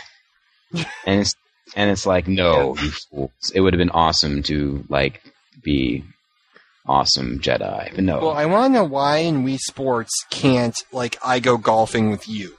Like why? Oh, online. Oh, you're opening up the can. Um, Nintendo's philosophy is they want like interaction. Like their their focus, like Microsoft and Sony go with the whole internet, like the gaming generation. Like they want people like online and doing that sort of stuff. While Nintendo is kind of focusing more on the family. They want to focus on people who were there. They want to Well, like Yeah, Yeah. they, because uh, it, with a few exceptions, they mostly have just uh, uh, co- uh, multiplayer games are mostly just by them, bo- mostly in in-house people. You know, it's only only people that are uh, together locally. Uh, there are a couple exceptions. I know Smash Brothers Brawl has an online um, um, system, mhm. but um, Mario it's just Kart though I can right. You have to look at it this way, Ryan. I mean, seriously, would Wii Sports be as much fun if you were playing someone online compared to playing your friend who's looking like a complete idiot trying to like swing a fake tennis racket or swing? But I don't know why you can't do both. I guess my point is I don't know why you just can't do both. Nintendo's Nintendo. Okay. They have their But crazy with Mario Kart though. But am I right though? With Mario Kart, you can play with other computers. Oh yeah, you can play up to like 16 people online, I think, or maybe 12. I don't remember. Well, I challenge like- all of you to a, to Mario Kart whenever is. That would be hilarious. I'd go and buy go Mario Kart just to play Mario Kart with you. Well, Mario Kart's a little weird. Like I said, I was driving on the racetrack and I hit a cow. So I'm not sure what's up with that, but whatever. I don't think Mike's coming back, and I have to say that's the most puffwa exit we've ever had for a peon. Yeah. He literally Tough. fell down and, and, and, like it's like who shot Jr. and Mike was never he can seen come up again. with all sorts of uh, you know elaborate uh, ways he might have met his end just now. My fellow Puffwanians, write in and tell us what you th- write in. What is this? 1972. Call in and tell us what you think happened to Mike. And it's like Jem with the fruit bat. With the closest person wins a Puffwa toaster or whatever with the hell we have in stock. I don't know. We'll give you five galleons in the forum. You can go. Sue has stuff for sale in the forums. You can you can buy like a dog or a weasel or something on the on the on the forum. A lemur. You can buy. And, A, we have lemur. Lemurs are for sale. Fainting goats. Oh man, I got I got aliens burning a hole in my pocket. I got to buy that lemur. There you go. Ah, there's the three sword- lemurs to choose from. or the sword of Gryffindor. The price is going up. So, um, oh, What about that special? What about that special pet, Sue? That I'm looking. I'm looking. Thank you. It's kind of like the invisibility cloak. I just can't find it. Yeah. Richard in the forum is asking me if I'm watching the McCain speech. I wrote back, I can't. I can't. I have to stop donating money to Obama. I was getting so pissed last night watching the RNC. Every time I got really pissed, I made a donation to the Democrats. And I finally had to hide my credit card because it was like my blood pressure was like Because you got so un- un- my blood pressure was like 360 over 10. Like it was, uh, it was Uh, ridiculous. what was what was so bad? Uh, Rudy Giuliani. Well, you don't have to say anything else, do you? No, Rudy Giuliani. He drove me nuts. It covers all the bills of the. Because I really, because I really want to be told, you know, who's capable of being president from a guy who married his first cousin for 17 years, likes to dress up in women's clothing, and divorce his wife at a press conference. I think. He, and didn't win his party's nomination. So well, he was holding out for the Montana primary, and it just didn't work out for him. So, whatever. All right, we should probably talk about paradigm of uncertainty tonight. Back to the thick. what? What's kind of uncertain? What we thick? should bring in like we should bring in like a guest mic or something. Just like hi, I'm Guest- Mike, and just have a piece. Someone have a pretends piece- to Mike. We should bring PS and PS. We've heard you love this, yeah. Vic. I hate it. Ooh, ooh, you know what it was? I wonder if It was the cockroach. it was the cockroach. I wonder if the cockroach got The next crisis involved dire predictions that if the cockroach escaped before the exterminator got there, it could come back, hide somewhere he couldn't see it, and lie in wait for him. I can just see Mike sitting at his desk, and suddenly the, the cockroach uh, comes comes out onto the desk. And he like dives under the table, and like, he's like swatting at it, or not even swatting at it because he's so damn afraid of it. Yeah, he wouldn't swat at it. Well, He'd he, be he only he only stayed in the other room for 33 days the last time. Uh, Zorb, these are uh, this is Ryan of Potterfic Weekly. I know you're probably at least familiar with his name. Um, and then these are also uh, Potterfic Weekly people, Sue and Aaron, uh, who are guest or who are hosting on this episode. And Hello. well, you know me, so um, yeah. I'm very talking about- concerned there are people out there who know my name, but carry on. Sometimes you wanna go where everybody knows your name. And they're always glad you came. You wanna be where you can see the troubles are all the same. You wanna be where everybody knows your name.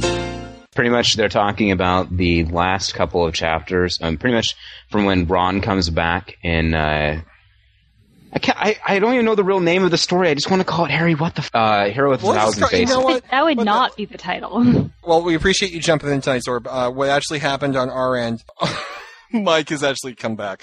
We're going to put him back in the call.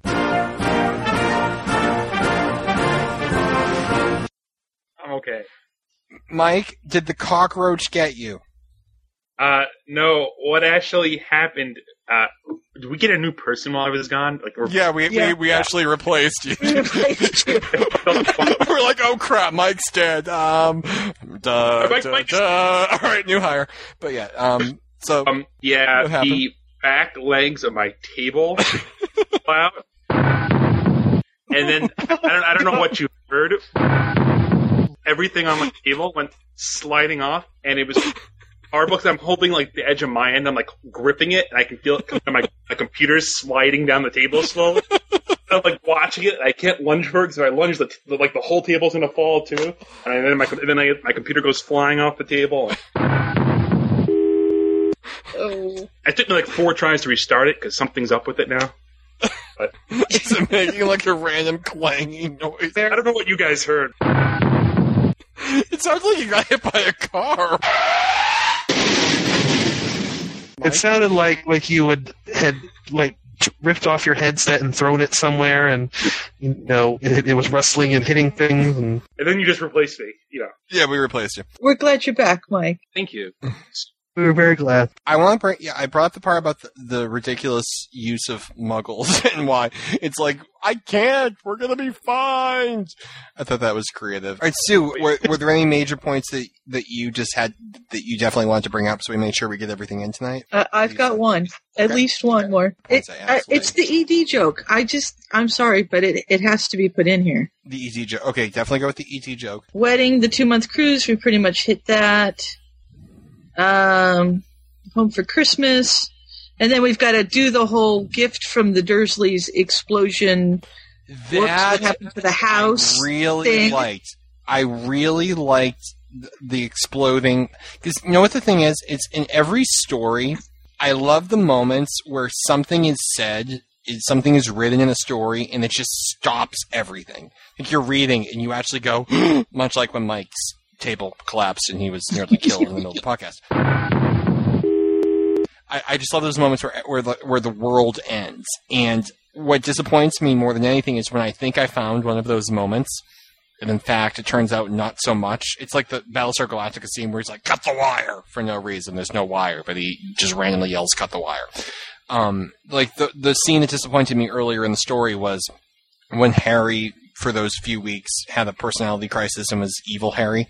When he was in the kitchen of the house, and Laura's like, "Hi, Harry, how are you?" And he's like, "Go fuck yourself." And and Laura's like, "I'm like, oh my god, he's gonna go upstairs and murder Hermione. Oh my god, he's gonna murder Hermione. Oh my god, he's gonna murder Hermione." And it turns out he was just cranky, and nothing really. It, it, there was no sudden moment, and the the part I loved about that scene was you get this, you know, the the, the FedEx guy comes to the house and he drops off this box from Petunia, and she's like, "This was, you know, our grandmother's, and she gave it to Lily at her wedding, and I love you so much, hugs and kisses, Petunia." And Harry comes home and sees it, and he's like, "My grandmother died when my mother was 14," and there's like. Oh shit, that's not good. And Harry's like, get out of the house now. The inevitable scene in any horror flick's like the calls coming from inside the house. That's what I like though. I like those moments. I love the moments. You know what it was? There's been so many false starts in this story where I was waiting for a moment like that. Like one of them was the scene with Laura in the kitchen where Harry's like sawed off or something. It's just this very unharry moment. And the other scene is when the wedding coordinator shows up at the house and Harry's like, just a I have buns in the oven. And he lets her in and he calls Hermione and he's like, darling, you forgot to tell me the coordinator was coming. And I was waiting for the scene where she's like, Harry, I didn't hire a wedding coordinator. Come on, huh? Like I was waiting for like a scene like that that would just absolutely crack me up, and nothing happened. The- what, what I was actually expecting to happen was Harry's exact response was, "My mother's grandmother died when my mother was 14," and everyone's like.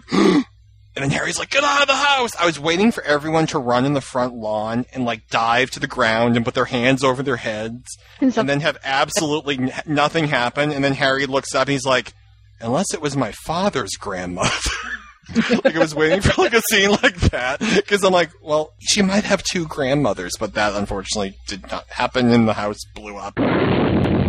And thank God he was there. But I was I, I was glad there was a moment in there where they actually had like that scream moment because I just think those are really fun and I love moments like that. I'm not sure what I think about Harry putting the house back together again. Yeah. That was a little bit oh, Well, it's one of those moment. crazy mage things, you know. Well, I rather fic I rather fic ones where Hogwarts is destroyed like halfway through the fic, like there was a Death Eater battle and the school was destroyed, and they go off on this like quest to find the wizard of what they, I don't remember what they did. But at the end of the story, they come back to Hogwarts, and apparently like Dumbledore just like repaired though the school and re- like he waved his wand and the school was back. I'm like, oh, that was somewhat anticlimactic. So I'm not sure what I thought about the house being reconstructed, but I read a fic once where they turned Hogwarts into this giant, like, magical atomic bomb, and then evacuated all the students to the secret passageways except for Dumbledore, who, like, stood there alone till Voldemort and the Death Eaters came to, like, take the school over, and then he just exploded the whole of Hogwarts. they nuked Hogwarts.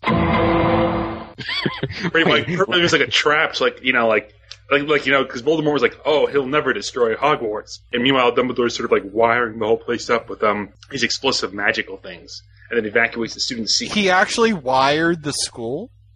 Well, it was like magical ley lines or something like that. But I mean, that was basically what he was doing. Yeah. Did he have like the giant pump thing where he had to pump the thing for the bomb to blow up? Or, No, no, it was just like it, it was something like um. Well, Harry Potter's trapped in Hogwarts, and he'll never blow Hogwarts up as long as Harry Potter's there. But he sneaks Harry Potter out, and then yeah. oh, they do have all of those tunnels. I have the new Harry Potter game on Wii, so I've actually explored all of Hogwarts, and it's an exhausting game, and that's all I really have to say about. Uh, how is it on Wii? I, I have that for PS2. It's not as not as good, I would imagine. I got beat up by Crabbe and Goyle. I, I, I really have nothing to say. That's so sad. They don't even beat anyone up in the books. Well, it's like every time I try and like ex- I- every time I try and Expelliarmus someone, it like fixes the broken statue next to them, and it's fine. the only spell I got to work was when Wingardium Leviosa, and I hit Hermione over the head of the bench. I don't. I, I- I was, it was a little That's- unexact. So Zorb, Yeah. how are you doing? Uh, I'm all right. I, I uh, to be very honest, it has been a Mm-hmm. long time since since I read this. So, Okay. um, yeah, playing a little Well, bit of catch up here. That's completely fine. One of us, you know, we've had tables collapsing all night.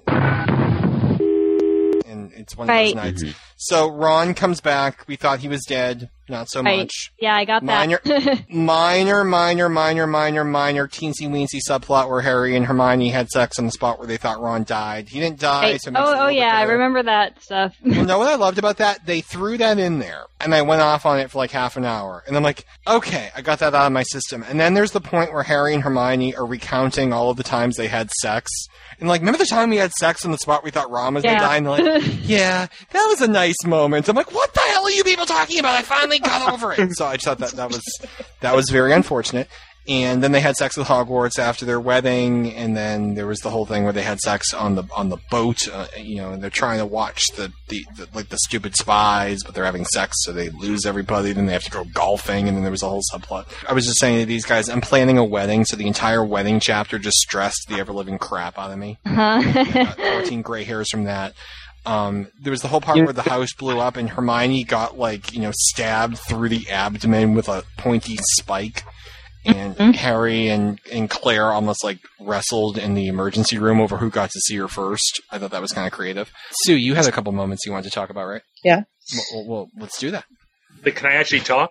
Wow. yeah. Well, I, I, we thought you were. I, want to talk. I because it, it actually is probably something we already talked about. I'm just going to tack it on, and it will. It'll probably just be left out in the editing room. But I was because you guys had talked about the length of the wedding chapter, and I wanted to kind of comment on if you go back and read the uh, the one author note left by Lori. It's uh, and like it's like enjoy. I hope it's worth the wait.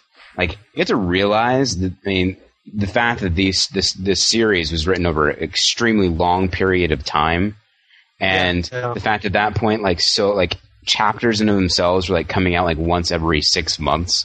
Like the build up to this was massive, and I, it was I think it was total fan service on Lori's part to like pretty much include everything under the sun, and which is why it's the epically long chapter that it is. It's like yeah, it was like the original wedding fanfic. chapters are now it's- always ridiculously long for That's true too. pretty I mean, are- for a lot of fics. I mean, it's it's really kind of the author goes, I'm going to be as completely self-indulgent as I want and make this the absolute perfect fairy tale, whatever, for for my you know characters. your favorite here. characters, yeah. Yeah. Wait, was this supposed to be like a pervert fairy tale? The what? Well, I, it- I, I missed something here. What, what, what's with pervert fairy tale? Oh no, I was just saying in, in relation to super long wedding chapters in fan fiction in general. Yeah. Um, it, and and you know how authors tend tend to to make them that way. You've been talking about this thing for the last three fics too, so it's like we're finally Right. We might as well spend time with it and do it. Mm-hmm. Yeah, I think that was the point where I was at. I think it was like I was trying for this episode. We were covering literally. I think it feels like half of the trilogy in just this episode. Like the, the chapters got so much longer.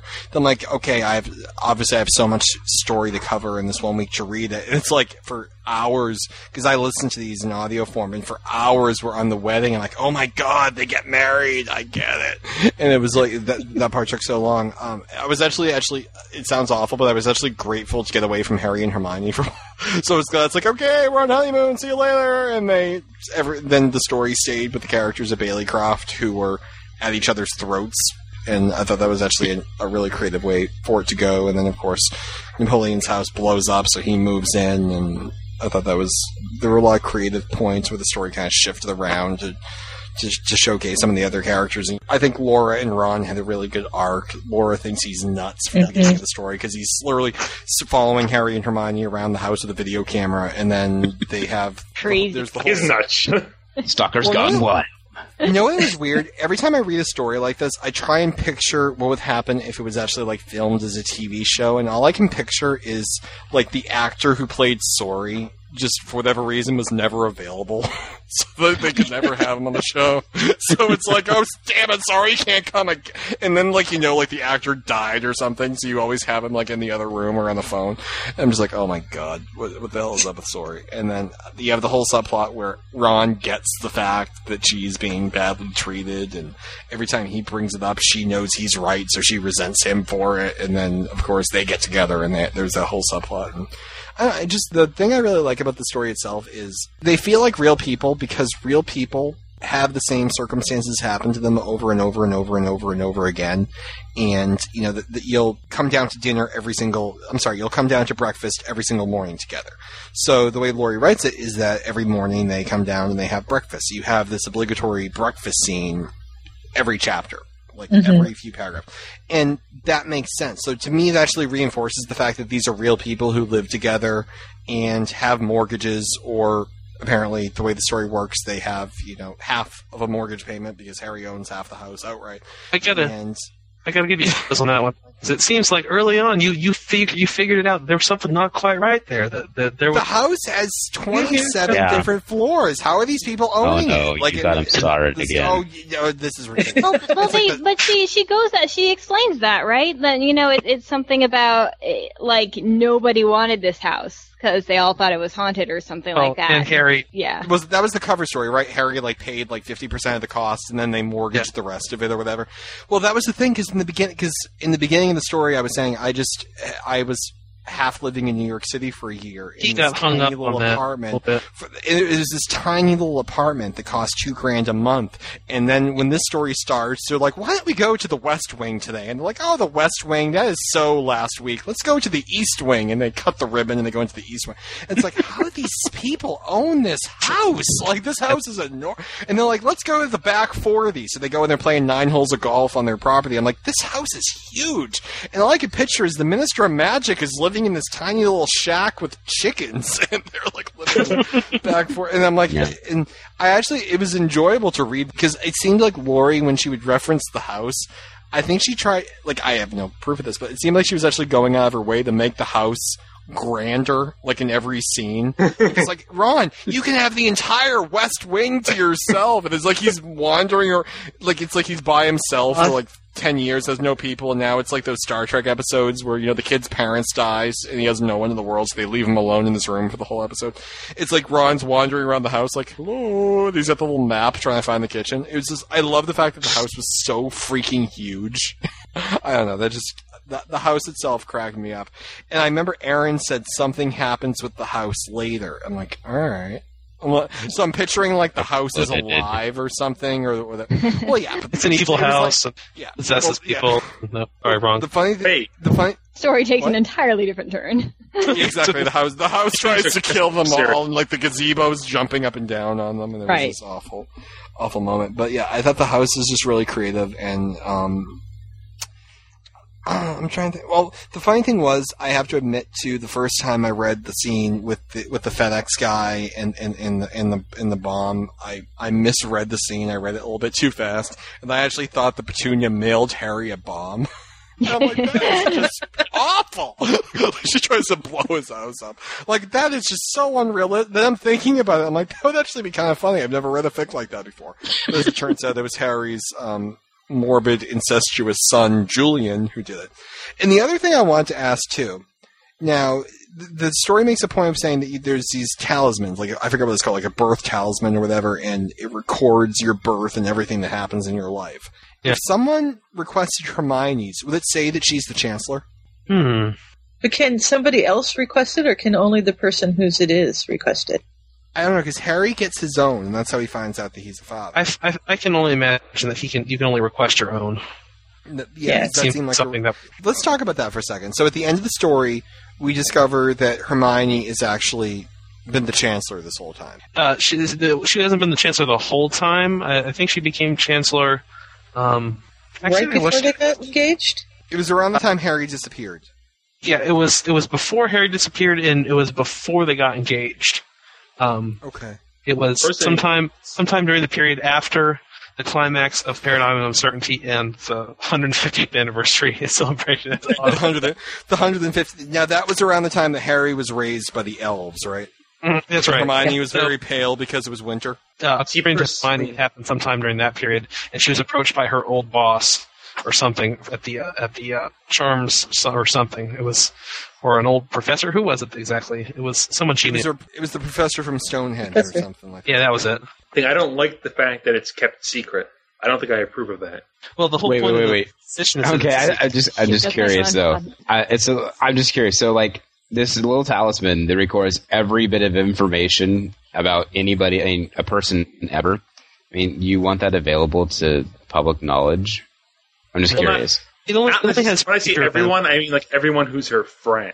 I don't mean like you know like like Joe Schmo wizard on the street per se. You- You don't want But- Allegra to be able to call the ta- naming talisman of somebody. Yeah. Well, plus the Right. thing, I actually enjoyed the fact that there were rules about you can't tell anyone this because Harry is supposed to be this super secret spy. It's like he's on like a cruise ship and like, oh, what do you do for a living? Oh, I'm a secret agent. And you, it's like everyone Don't say- in this fic. No, they say they're in the No, government. but don't they say that he doesn't have to keep it secret? It's optional. Yeah, but no know Yeah, what gets me true. in the story? Here's the thing. Like, okay. Like, anyone here watch Get Smart, like the old show from the 60s? Occasionally. There was a plot line where um, the chief, if anyone asked him what he was, they said, like, his name was Harold and he was a greeting card salesman or something.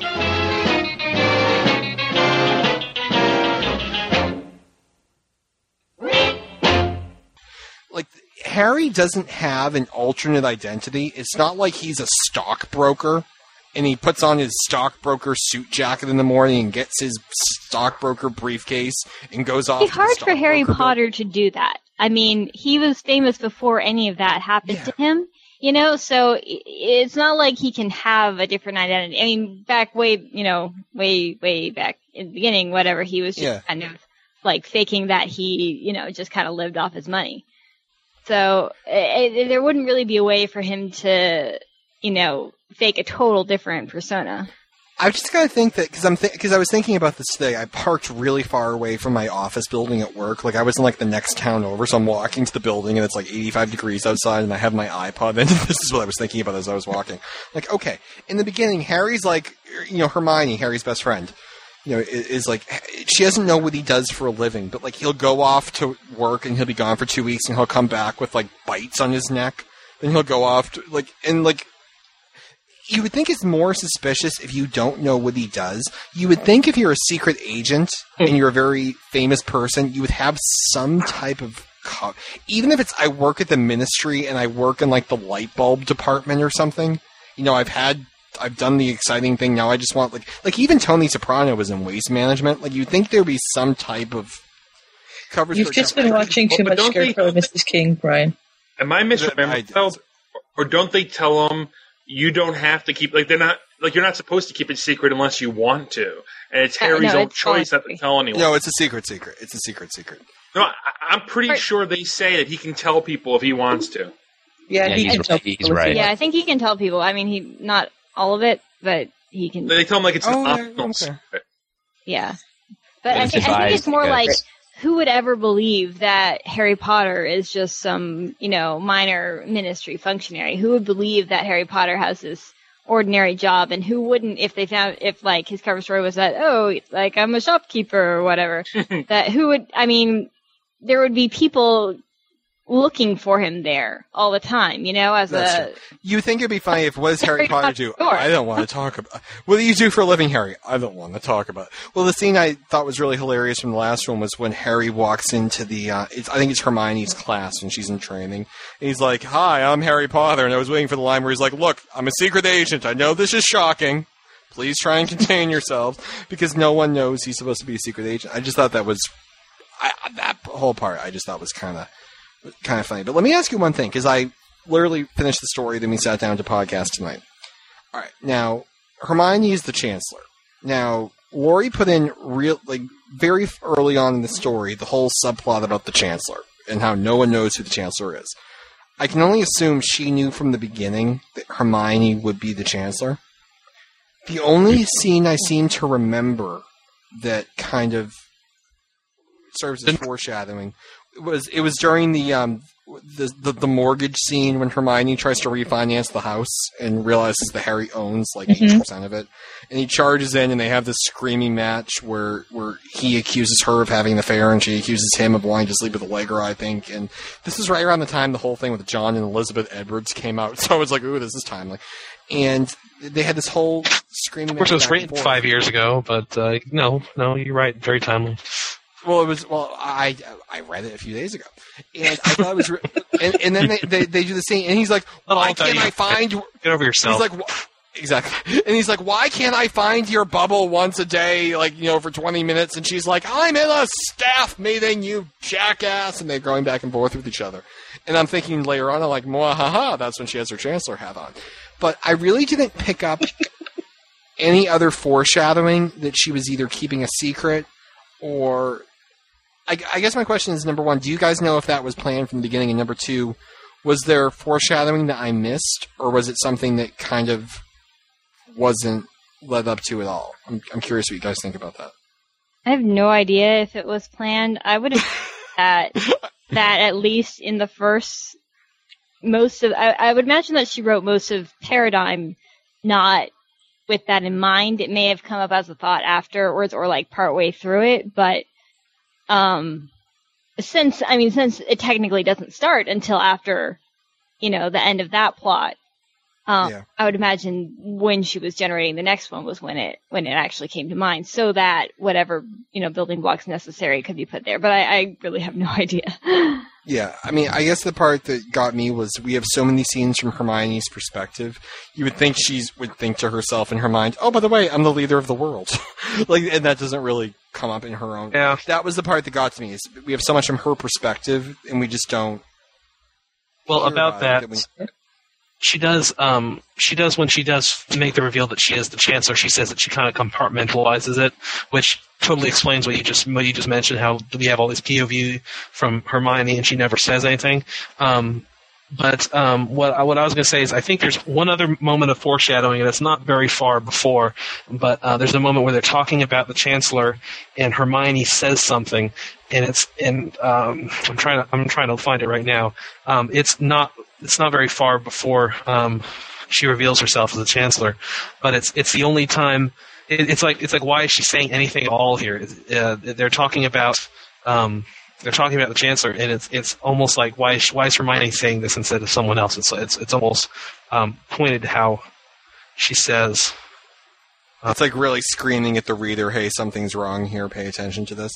hmm Well, I I don't think it's screaming so much as, as, as kind of whispering in your ears, like, "Huh, was she saying something here?" And and I, I think it's uh, uh, it might even just be that I, I I'm noticing it in hindsight that it's that she's saying that. Um, I'm trying to let me see if I can find it. But I uh, don't know that I saw anything, but I knew it was her before they said it. No, correct So me if I'm wrong. The scene where you find out is Julian comes to the to the um, enforcer staff meeting and lays out his demands for the hostages, and then Hermione walks into her office with Sirius. Was that the moment of the reveal? Mm-hmm. It, it was. It was very. It wasn't like a dum dum dum Ron's alive reveal. It was uh, in the middle of a conversation. Well, since I'm the chancellor, I should probably give myself up. And you're like, what's the line? here's here's the here's the line I was talking about. It's right after they they they figured out that that um, the master is collecting a set of wizards, and um, they're talking about oh it's the chancellor that they need to complete the, the set, and um, Hermione stepped forward looking concerned. Has the chancellor's identity been breached? Does the master actually know who he is? And it's just a um, and why is Hermione saying that? It's it's Sirius talking. It's it's Ron talking. It's it's Allegra. This is right after Allegra. Um, um, got beat up and got spirited uh, and came to the good guys for a little bit. Um, So it's the only line Hermione says in the entire thing, and it's at her asking, "Has it? Well, when you know that it's her, it's, it has my identity been breached?" And she's asking Allegra this. I guess my thing with it is it's like the sixth sense when you find out the big reveal. I see dead people. You want to be able to look back and hit yourself for missing this moment and this moment and this moment and this Well, moment. You don't have to worry about going back in Sixth Sense, Ryan. He does it. He does it right away. He just he hits you with all the scenes where it's it's him. that is true. Like I almost wish there was like there was a little bit more because I have to believe that she had planned some of this because she does she makes Sirius the deputy chancellor and she like and there's the whole scene where Hermione has this I forget if it's Hermione or Harry who wants to do it. They leave a space for the chancellor at the wedding, and all I can picture is as someone who's planning a wedding, if I had to pay three hundred bucks a head, and I know this person's not going to come, I'd be like, damn it. But like like they, they that's laid out throughout the story pretty well. Um, the one thing I do think it does, it doesn't explicitly state, to the best of my knowledge, but it's if you if you think about it, it's kind of cool. One of the things that the characters do in the story is that they project themselves onto other characters. So you know, you have the moments where where Laura is projecting anger onto Ron because she's really pissed at Sori, and I think it's a great moment where you have um, Hermione who is just so pissed at Harry because he's lying about the interest rates and he's lying about the fact that he owns the house and he's lying about what he does for a job. And, you know, go down the list. He's the one keeping things from her, keeping things from her, keeping things from her. And she's very pissed at him on over that. She's just incredibly pissed at him. Meanwhile, she's the one not telling him that she's the leader of the free world. For all intents and purposes. Well, I think So- okay, a little bit to Hermione's defense here. I mean, there's a huge difference between a person paying a, per, uh, a mortgage of a house and compromising your identity as the person who is the leader of the magical world and could easily bring about the end of the magical world if people found out your identity. So I That's mean, still I on principle. On principle, it's the same, you know, lying to your spouse or significant other kind of thing. I mean, I I, there's certainly a, a very much a difference in scale, and I'm sure that's that's how you know Hermione would justify it to herself. But um, yeah, if you, you're talking just on principle of grand notions of well, we should always be open with each other, blah blah blah, whatever, then she definitely uh, violated that. Yeah, and she's like Whatever really, really, really pissed at him over. like I like I was like literally waiting for the scene where you know where she marches into I call it the desk room because everyone seems to have their own large desk in this room, and she marches in, she's screaming at them over the mortgage. I was waiting for the moment where she'd like walk over and whack him across the face with a stapler or something. She's just enormously pissed at them, and then later on in the story, you're like, oh, you're the chancellor. Huh. And you almost like wish there was like a line where she was like, maybe I was really angry at myself. or, you know, maybe I was projecting or whatever. Because when you look back at it, you're like, okay, something else is going on there. There was a different layer. But I like the point where I think this is what, I think pretty much every character in this story to, to some degree plays around with this thought process. It's, you know, Remus, when he finds out that his girlfriend and, you know, fiance and, you know, future wife is potentially lying to him. And she's this very deeply undercover secret agent. And he's forced to now question, is our relationship a lie? Is our relationship a front? How much of this is real? You know, what, what were you doing because you had to for your work and what were you doing because you cared for me? And then you have, you know, Ron looking at Hermione and Harry saying, how much of what you have together is real? How much of it are you hiding from me? How much of the friendship that we used to have is real? And how much of it are you pretending is still there even though it's gone? And you have Hermione and Harry, you know, do the same thing. And then you have later on where you have Hermione now looking back and he's saying, you know, how much of what we have is real and how much of it, you know, wasn't real and how much of it was you fa- and it's like all the characters are continuously hitting the same point over and over and over again. So i thought that was a really good theme to run through it because i think that's really important. How much of us how much of we are ourselves and how much of what we do is based on other reasons and stuff. So i thought that was a really cool point to pull through the story. Yeah, and it does go back to your point about about you know realism and why the story works so well is because these aren't perfect characters and because they you know they do hypocritical things and they make mistakes like this and that makes them a lot more believable and makes you want to stick through a long story about them. well yeah i think the point where napoleon starts having sex with allegra you're like okay he's on a downward spiral Yeah. Yeah. and this is not going to bode well for his long-term success with women. so I'm like, oh. And that was now, guys. Here we we have a good guy contingent tonight, and hopefully Mike hasn't fallen off his table again. Let me ask you this. Now, Harry frequently makes the reference to the fact that you know I'm a man and I have Y chromosomes and I must have sex with hot women and I'm tempted. Okay, I understand the fact that you may be slightly turned on by Allegra, but wouldn't the fact that you're no like that she's like a really bad serial killer, terrorist, gangster, tried to kill my wife 14 times, wouldn't that on some level affect you know your your your, your sexual attraction to her on some level? Is it just me? You know, it's possible that Harry has a, a thing for the bad girls. You know, that uh, maybe that turns them on even more, which would be bad. bad girl, like biker chick, or you know, Well, in Allegra's case, it's more as you know, a serial you know murderer slash dark wizard. So you know, but you know, maybe maybe he's got a weird fetish. You know, he's he's, he's out there. He's been he's been fighting evil his whole life. Maybe you know the Allegra's just does something for him that he can't help, but uh, he does Wasn't that what they say that what how you are in your everyday life is supposed to be the opposite of how you are when it comes to sexual attraction? So if you hate evil in your everyday life, maybe you're attracted to it in your subconscious. Well, I don't know. I'm Uh, not a spy. I'm not a spy. At the risk of, so- at the risk of uh, being uh, branching off into too many other fandoms, you know, in Buffy, she has, I think, three boyfriends over the course of the series, and two of them are vampires, and she's a vampire slayer. Like, I mean, that's the, the epitome of of uh, being attracted to the opposite of what you. I know, but where else is she going to meet guys, though? I mean, you're around vampires all the time. I, you know? I guess. I think it's something of a narrative device too. I mean, it's more interesting in a fictional way if, oh no, this person who is all fighting for good is has to, you know, face this attraction to evil, blah blah blah. Well, I wonder how much of that too is just Lori, where she was like, you know, men, Y chromosomes, they must have sex with everything that walks. I'm like, I know, but she like stabbed fake Hermione, and it just ugh, like I don't know, like you thought on some level that would have been. Oh, speaking of, of stabbing fake Hermione, how awesome was it that when the the uh, uh, the um, Ballycroft exploded, that Hermione gets impaled and Harry has to watch that? Like that that must have been so. Um, It's like not again. Well, the So- one thing that got dropped is um.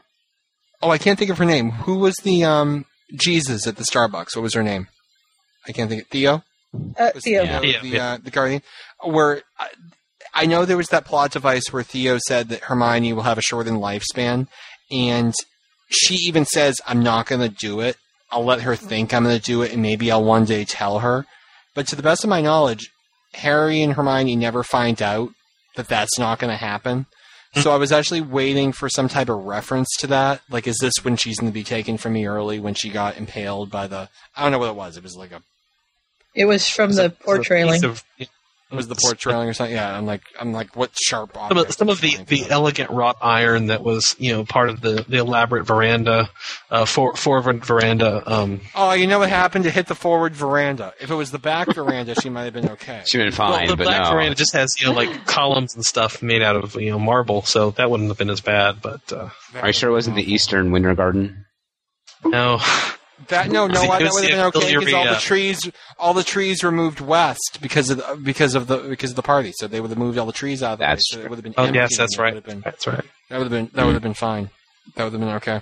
Well, the, the part I love too is where um, Ron is laying in his room and he notices there's someone looking in his window, which is odd because he's on the 47th floor.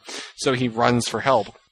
And Harry like jumps out the window, which is something that Hermione hasn't done in two books. So that was a nice little reference. So Harry jumps out the window, and Hermione's like, "I'll take the outside of the house, you take the inside." And all I can picture is Hermione needs like slave labor to help her cover the inside of this house because she's like, "I'll search the inside of the house." Four days later, Six she's days, like, yeah, she's like running down this like hallway number seventeen. The like, oh, yes, God, the house is too big. If she if she walks, then um, the the the story would be over, right?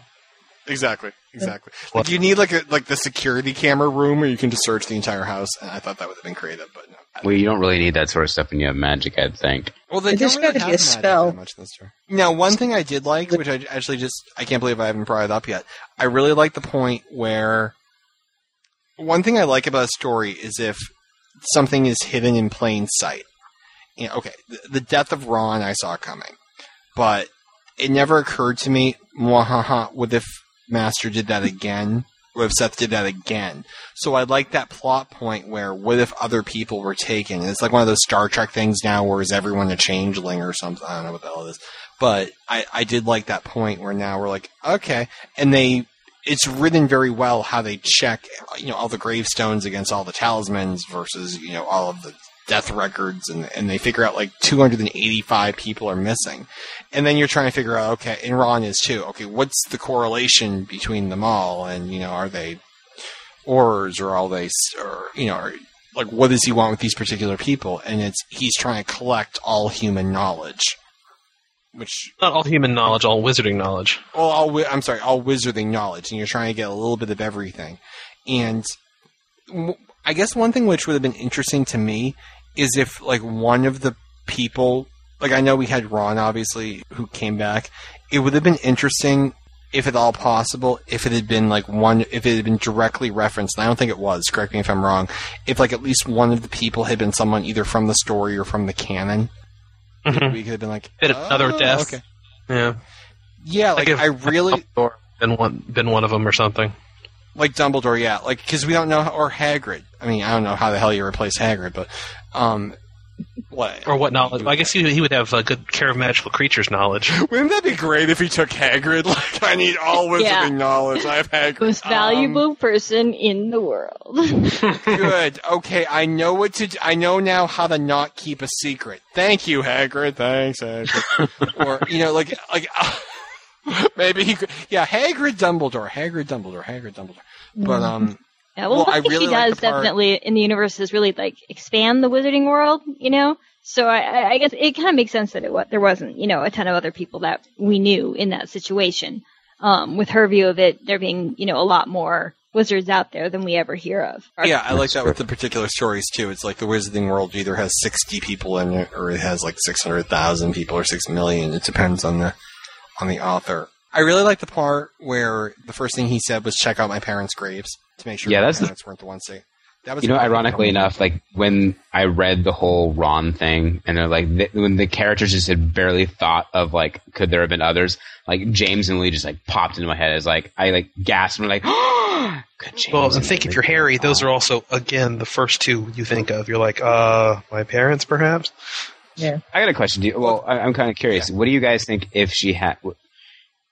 It probably would have ruined the story, but I wonder how the story would have gone if James and Lee really weren't dead. like they were. Well, Like they were one of the. had- yeah, you'd have to do it right. That would be a huge part. Well, it would have upped the ante so much for the the exchange and uh, for um, for everything involving the hostages. If there'd been somebody big that they had like, if Dumbledore had been one of them, or if it had been like, um, I don't know, somebody else who died, like if um, I don't know who else you could even think of. it Um, would have to be Dumbledore, James, or Lily. It would have to be one of them. I think the way, you know what, it has to be handled very well. And I think the the part where the part where Harry comes home and says, you know, my grandmother, you know, my great grandmother died when my mother was 14. Get out of the house now. And they run and the house blows up. You need to stop the reader dead in their tracks. And I think that if you had had the moment where you found out maybe they're taking people, and he says, check my parents' graves. Now you're thinking, okay, what if James and Lily are taken? You couldn't really have done it that way because then when you go to the grave, you're like, dum dum dum, you know, unable to identify remains. Then by then the you know the the moment has been sucked out of the story. You would have had to have almost shown it differently. Yeah. Where like you would have had to have something where you have a list of names and all of a sudden like, oh my god, Lily Potter is on this list. You would have had to have a moment like that where it would have had to literally shock you know what you would have had to do? You would have almost had to have like Harry find the hostages and go through them and all of a sudden like come face to face with his dad. Oh no, I, I think what would have been good is again this has uh, got to be a hypothetical because it was written before this. But if it had been written, say post book five, Sirius would have been an excellent candidate for the person Yeah. that. Uh, uh, imagine if if Sirius is the one on the list that they're they're like Sirius Black, and that you know is still alive, and you know how much how much uh, more would Harry have been working to? I mean, they granted they do they did put a lot of emphasis on it and there's 286 people don't you know but i think i think you're right i think the presence of one name on that list that they had known would have put a whole nother uh, a whole nother tier of importance on it um, Yeah. You almost you needed you needed that. Yeah, I was gonna say because that's one of the things that I mean was it um, like it was kind of the huge plot within this story, but like at times, I mean, of this of course is also to come from the fact that there is for me personally when I read this story originally there was such a huge gap between each story of each chapter, so I probably just lost interest in the actual plot line. Uh, but it just you're right, it didn't really have that kick because like when they were searching for Ron, it was like, oh, gotta find Ron. Oh, I can't wait till they find Ron. It's gonna be awesome. And it's like, oh, it'll be great. And then, then they have this other plot line that kind of attaches onto that. It really just sort of, I don't know, it just kind of fell flat. Plot line with Ron, and then all of a sudden you have nothing. I mean, Well, it- and that's have- the moment you have. You have that moment where Hermione's like, "Oh my God, Ron's alive." Dot dot dot. And just, in a way ron is the big name on the list that they were able to find i think that they, they did have the name on the list but uh, the way they kind of they kind of did it backwards like they should have Yeah, that's like true. they, they had figured out that there it was kind of they found the big name on the list and that's how they found the rest of the list as opposed to finding the list and then finding the big name on it uh, they kind of worked yeah, backwards. it's if they did the thing where they found fake Harry when fake Harry was sent when he was missing, and they're like, "Well, what if someone did this before?" And they find the list. You know what? That would have been a great way to do it, because that was Yeah. my complaint at the time. It seemed like at the end of the second story, it was you know da da da da da da, and then all of a sudden Harry's like, "Hey Hermione, I know I didn't get you a wedding gift. Do you want to go look at Ron's dead body?" Oh, okay, thanks. It it came out of absolutely freaking nowhere why he gave her the Pensieve. So I think that would have been a great moment if they're like, oh, my, you know, what if people are missing? And they're like, oh my god, what if it's Ron? And they go and check, and they're like, oh my god, that mark wasn't on, you know, the corpse that we found. It wasn't him, and and that was the reveal. Like something like that would have been really good. But you know what is? You have to play those moments so carefully because it's so easy to jump the shark with a story. And you know, for example, to have Hermione be the Chancellor to me fell very flat because I didn't think there was enough foreshadowing, and it didn't. It almost seemed like, aside from a couple moments, Laurie decided when she started that chapter, okay, who are we going to make the Chancellor? Let's do Hermione. It didn't seem, from a literary standpoint, that it was set up well, because then you're looking back and you're like, okay, she was really pissed at Harry because he wasn't, he was keeping secrets. Okay, maybe I can rationalize that she was pissed at herself.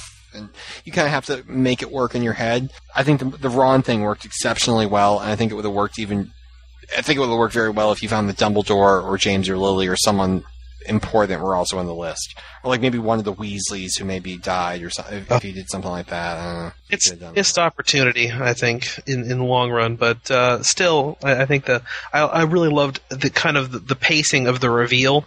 That it takes it takes them a little while to figure it out. That that you know it takes two incidents for them to really really start to think. Well, if they did this with Harry, fake body, did it with Ron, fake body. What if there was? Then they're like, wait a second, there's a pattern there. All of a sudden, and then you can. And I, I like how it, it kind of took them some time to figure it out. Because I mean, for the time that the Harry fake body comes out, which is I think um, in December or January, then there's like another like a whole bunch more time before they find out about Ron. Uh, it takes like a year from the time that Harry's fake body to when they actually start discovering the other stuff. It takes forever. Um, for and that, to figure out. and I, and I, yeah, and I did miss that too, and never, that never even occurred to me. Correct me if I'm wrong though. From a story perspective, when they sent the fake Harry body, and obviously it was discovered that the fake Harry body was a fake Harry body, they would have kept Harry if it had fooled them. Correct? I can't recall. I think um, the Guardian explains it that when they figured out that it was a fake Harry body, that Seth decided to re- re- release Harry because he couldn't keep him and cover up his whatever involvement or whatever.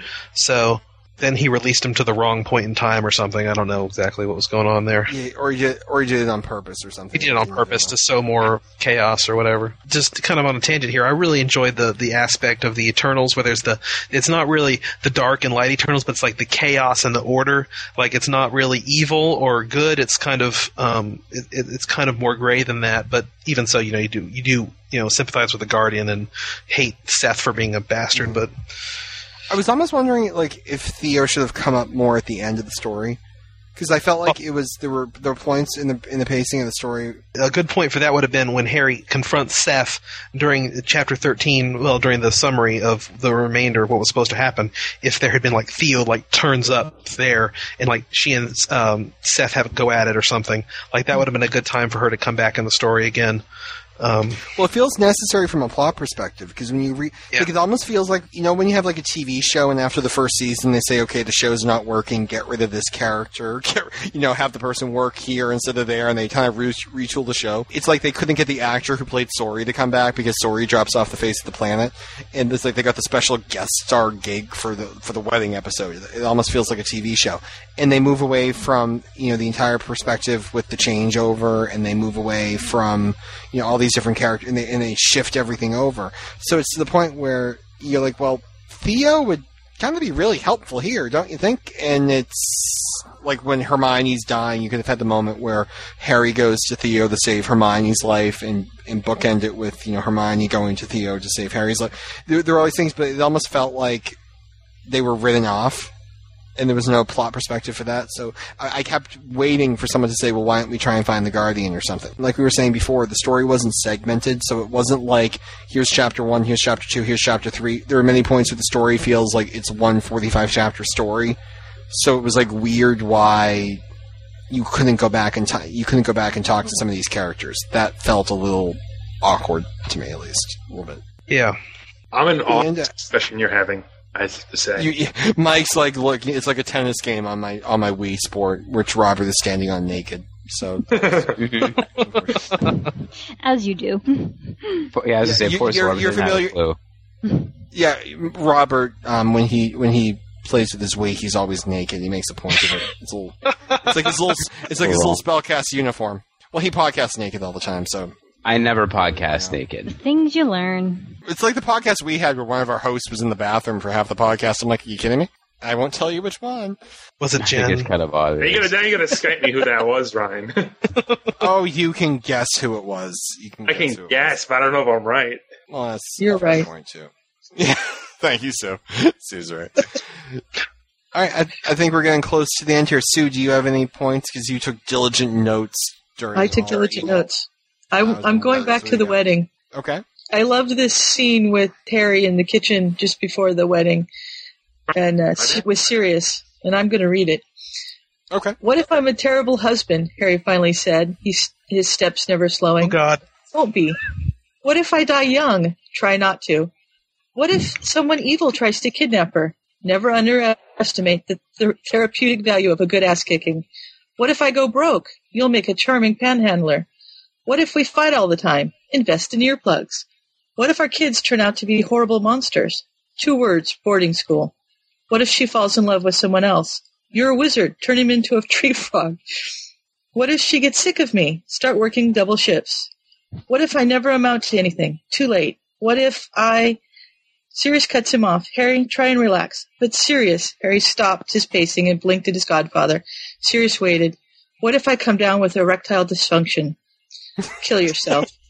I just, you know, PFW brought this up so long ago, and it just it made me laugh when I listened to it. I, Sue, I, I I had the exact same thought when I read that. I was like, "Oh my god, I can't believe." You know, it's like you you can do so much with your life and the things you get remembered for.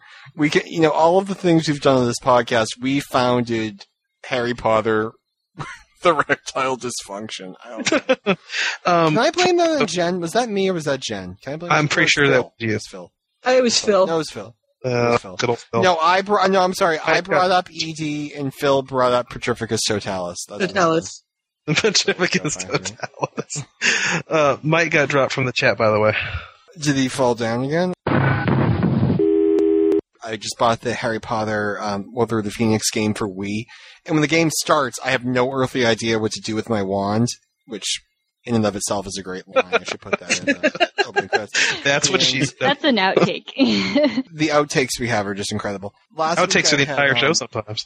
Yeah. You know, in the last episode, I actually got Jen to scream "impregnate me" at the top of her lungs. I'm like, "Oh, you fool! Why did you just say that?" Um, I'm like, she's five months pregnant, so it would be kind of hard. It's so I too don't know late. what to do. The entire early part of the Order of the Phoenix game is basically Sirius teaching you common spells, and I can't help but think they should have put just like you know like a different like like have a practice round before the game where like McGonagall teaches you spells because it just kind of broke up the storytelling where where Sirius taught you how to do Wingardium Leviosa, and there's the point there's a point where he's like Wingardium Leviosa, the lifted up spell or whatever. I'm like, oh my god, he's about to teach Harry how to do Petrificus.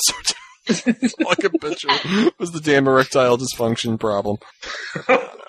wow, you're the gooder. It just cracked me up. Well, one thing I was going to say later in the story, when you find out that Draco Malfoy is also like, you know what it is? It's like the end of the story. I felt like she was trying to cram so much in because she knew she wasn't going to write much longer. You find out like at the very end, okay, Hermione's the Chancellor, and you and you get like whiplash.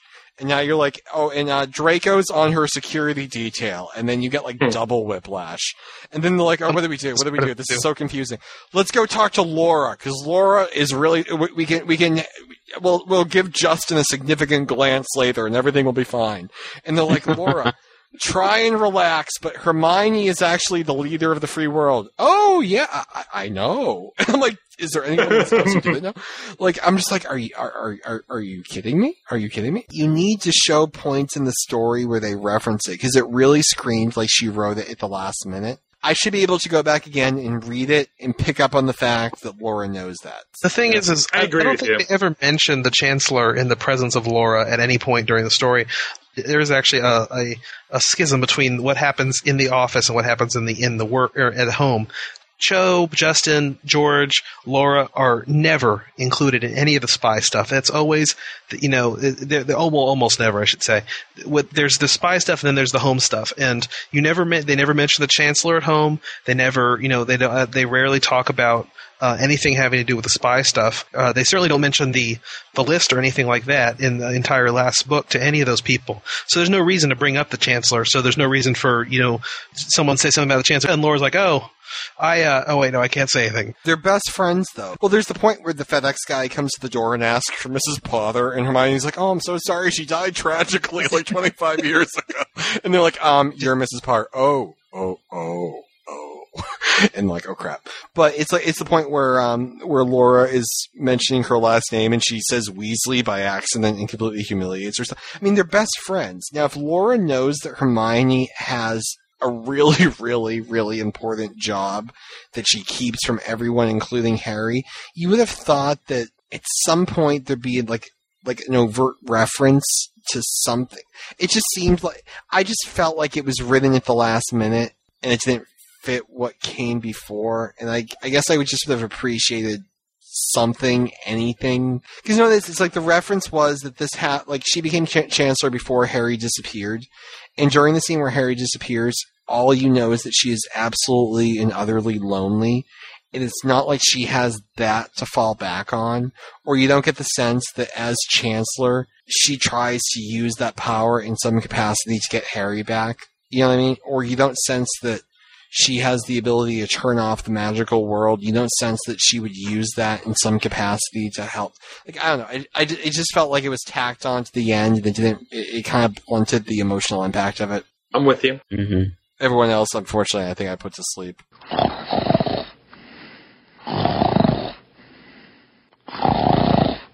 I thought it was interesting that they have a doomsday weapon that they have in command of Hermione, and they never actually think about using it at any point. Like it's it's never really seriously considered for anything. It's kind of just like having you know a random. It's almost like they could have almost anything there, and, the, and it doesn't matter what it was because they never talk. They never talk about using it or you know you know anything like that. I, I thought it was kind of a wasted opportunity. Um, Well, my thing with it was I actually read the fic. There was a fic where they actually turned off the magic, and it was like the worst. It was the second worst fic I've ever read. No, hold on. One, two. It was the third worst fic I ever read. and I'm like, oh God, please don't turn off the magic. Please don't turn off the magic. Please, please, please, God, don't turn off the magic. And they didn't turn off. It was just. I'm not You even gonna turn go. off the was magic. I'm going to channel Rina for a second and say the worst fic I ever read was a was a Harry Ginny Bond story. A damn soul super soul powers activate. No, but there was this there was a fic I read, and it started off so well, but it ended with magic ceasing because the magical core of Percy Weasley encountered Merlin in like a dream state and like plucked out his magical Wow. feather. Or so, I don't remember. There was a subplot Pretty where special.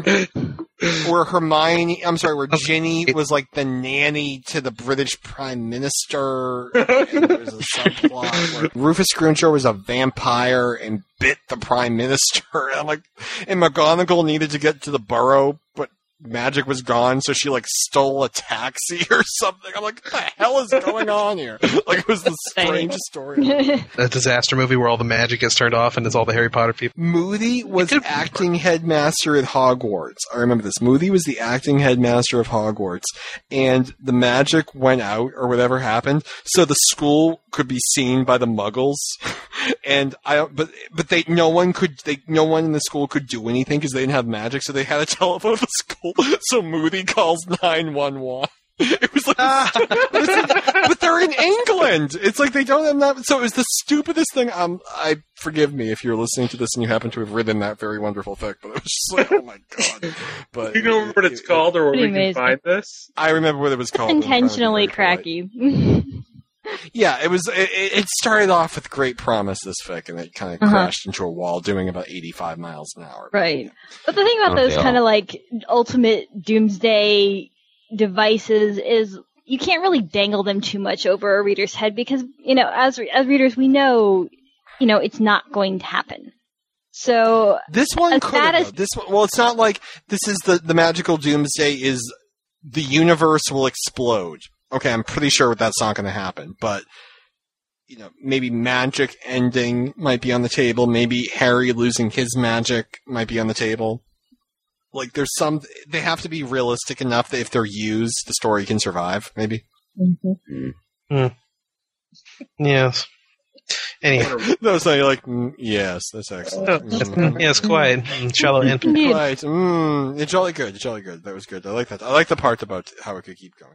Well, I've no I because I've read the story where Harry gave up his magic. I've read this and like he couldn't Oh, do God. anything. And there was he was like there was a scene with him in like a can opener. It was like this ridiculous thing. I don't know, but Well, wasn't he raising I've bugs? read- Like, what's the big deal if Harry can't use magic? It's a big deal if, like, I don't know, Ron can't use magic, maybe.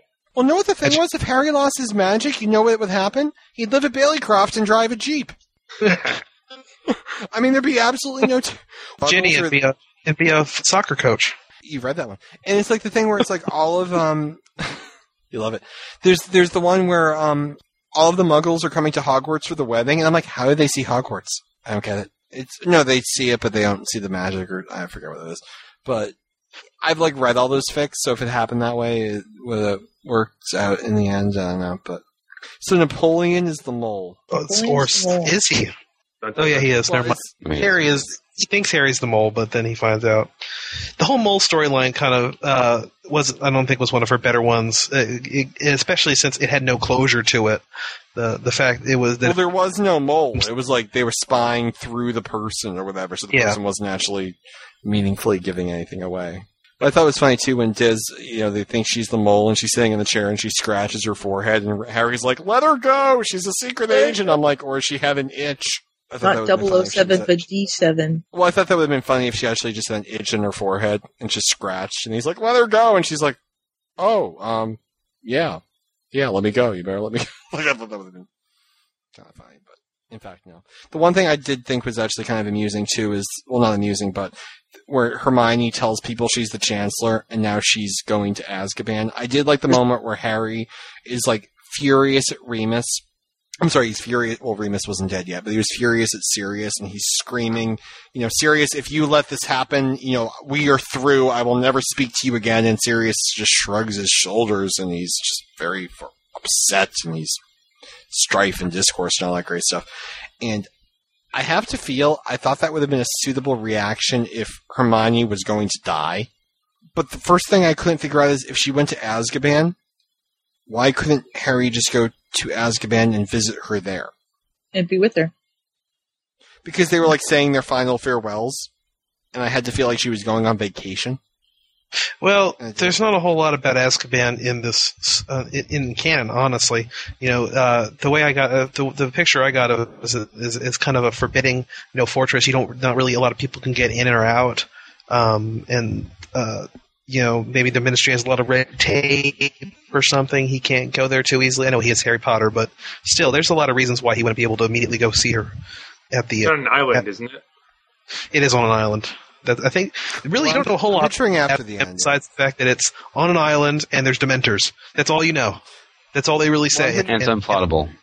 and unpl- Did it say it's unplottable in canon? Yeah, it's I think unplottable. so. Isn't it? Can- Well, I'm picturing after the end where it's just surrounded by dead whales. So I was, I, I, I didn't have that that image readily available to me, but There's a boat. I just thought it was funny. Yeah. Gems on a down. boat right next to it. There's an upside down boat directly next to it with the gem. Uh, And she's clinging just have to to the love bottom of it.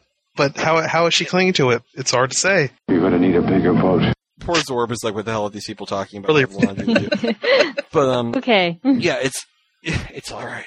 But yeah, I thought that that was the one thing that got to me. I'm like, um, you can just go and like you only have an hour left, and I'm like, oh god, they can have sex like, well, they can have you know the first third of sex before she has to go. But I thought that was well. My favorite line too was when um, one of my favorite lines was when she disappears, and they're they're they're going through like the fine print and they're reading like the like the asterisks at the bottom of like the constitution of the whatever and they're whatever the whole damn thing is. And they're reading it and they're trying to figure it out and they're like uh-huh uh-huh okay. It says here she is in the custody of whoever the deputy chancellor puts her in the per- under the custody of whoever they want. And they're like Sirius what do you do? He's like i don't know what do i do? Just point at them? Like he doesn't know what to do. He's like i haven't read the damn thing. So he's so he like he's like do i just point it wrong? Like he doesn't get how it works. And they're trying to figure this out, and they're like, I think we're going to Azkaban, and I, I can't remember the exact scene, but it's like Sirius looks at Ron, he's like, come on, Sirius, all the cool kids are doing it. that was just really cute. I like that. Sometimes the writing is just really cool in this. I like it. I was a little surprised that I like this one because I don't normally, just to speak generally here, I don't normally like Hermione, but I didn't mind this Hermione at all. Um, Uh, so Hermione is quite uh, interesting. Well, and I Well, think she's not annoying. yeah, that, that's actually this Hermione. Like, unlike I don't know, like the Lioness Hermione, say, or whatever, whatever Hermione, Ugh. she's not. She's not annoying. She's not sort of like the all-knowing, all-powerful, despite being the Chancellor. Uh, I don't know. She seems more human to this to me in this fic than she does in a lot of other fics I've read. I don't know if anyone else agrees with me. I'm just laughing on the inside right now because on that computer game I got on the uh, Order of the Phoenix game, there was a point where apparently I was supposed to go meet Fred and George in the, in the entryway or whatever, and helpfully in the game, if you forget to do something, Hermione will remind you. At this point, I didn't want to go there, so I was doing something else. So Hermione kept reminding you, regardless. Every every six seconds. Just and now you know what it's like to be Harry and Ron avoiding your and work. every uh, six seconds. This is exactly what it was like. We need to go meet Fred and George in the entryway. We need to go meet Fred and George in the entryway. We need to go meet Je- Fred. It was like the worst ringtone ever. And it just kept repeating over and over and over and over. And I actually tried to cruciatus Hermione just to shut her up, and it wouldn't work. And I'm trying to like, lo- and I kept hitting her with a desk, hoping I could like knock her out or something. Because I, her a desk? McGonagall got well, no, because McGonagall got bullshit at me because I kept rearranging the Transfiguration classroom and I kept like moving her chair and I like moved. I, I did something. I like hit someone. No, I hit. No, what did I do? I hit her. I didn't hit her with a coffee table. I hit McGonagall with her chair. And she docked me points and threw me out of the classroom. And then she went to talk to me for the rest of the for that. So I'm thinking to myself, okay, I can, you know, piss off the characters enough. So I kept like whacking Hermione with like, no, I kept hitting her with the chair in the common room. Oh, God. And I tried to hit, then there's like the blackboard that spins. It's one of those spinning, and I kept whacking her with the blackboard. Then I tried to throw Right, her down a flight of kill you, stairs. right? Yeah, and well, it was funny because I was reading a Harry Hermione fic at the time, so I'm like, this is really, I'm like, it's like the best of times, it's the worst of times. Do you shut her up at least? No, no, I finally just went to meet Fred and George. I just couldn't take it anymore. it worked.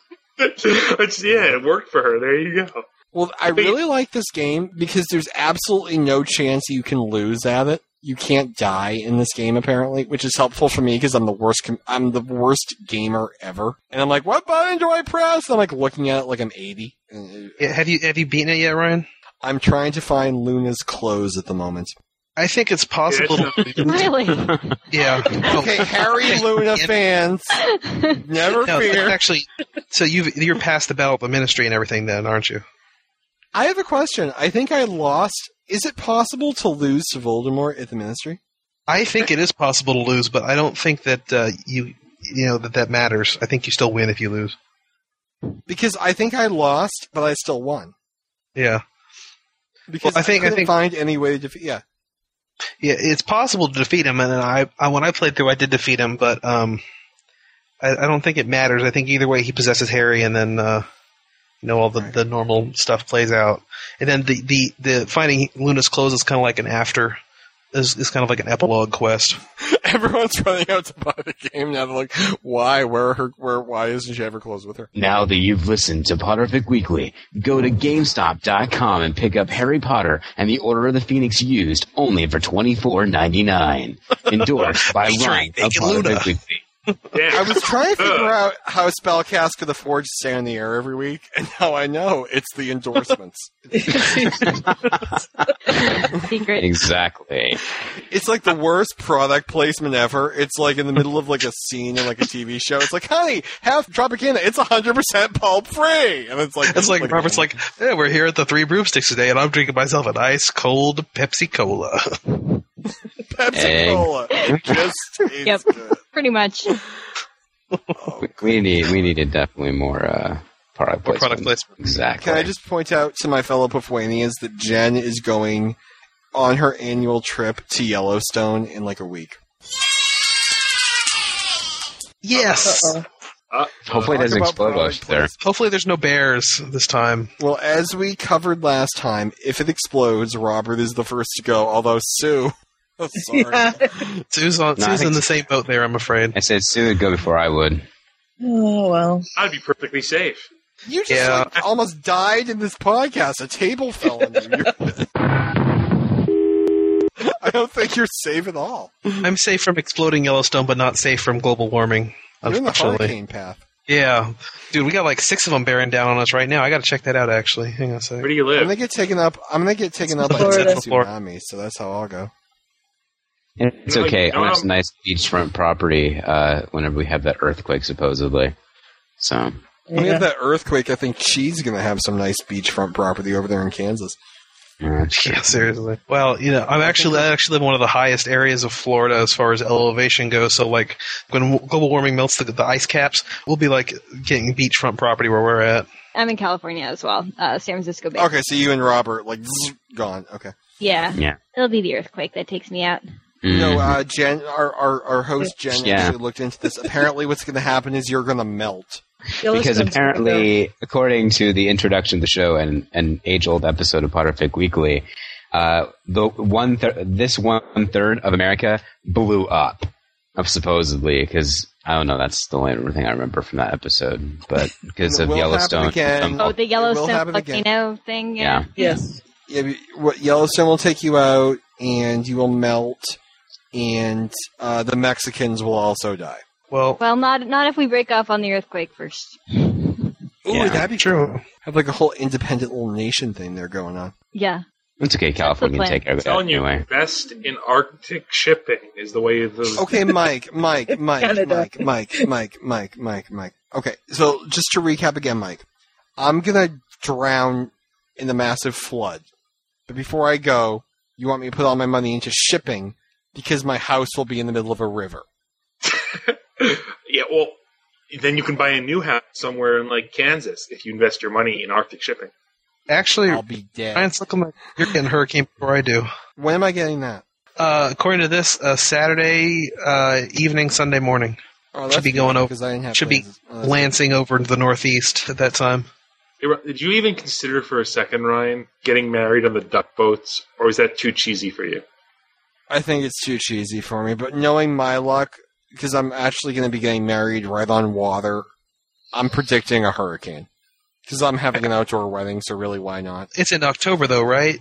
And Jen's coming, right? Jen will You're- be there. Um, you're in I'm not exactly sure how. Yeah. Well, originally we were going to have Jen be our photographer, and then I had like this little like silent montage in my head where I'm like, I got no. It was the the day we were going to ask her to be the photographer was the day she got bit by the fruit bat, and I'm like, you know what? I'm thinking wanna this rabbit- ain't work. I think We can like grab anyone and have them be a bridesmaid, but I'm not sure we can replace the photographer at the last minute. Well, know what the thing is? I never realized this, but the big thing when you plan a wedding, whenever you hire a photographer or a DJ or anyone, the question, the first question you're supposed to ask is, "What happens if you die?" really that's kind of rude.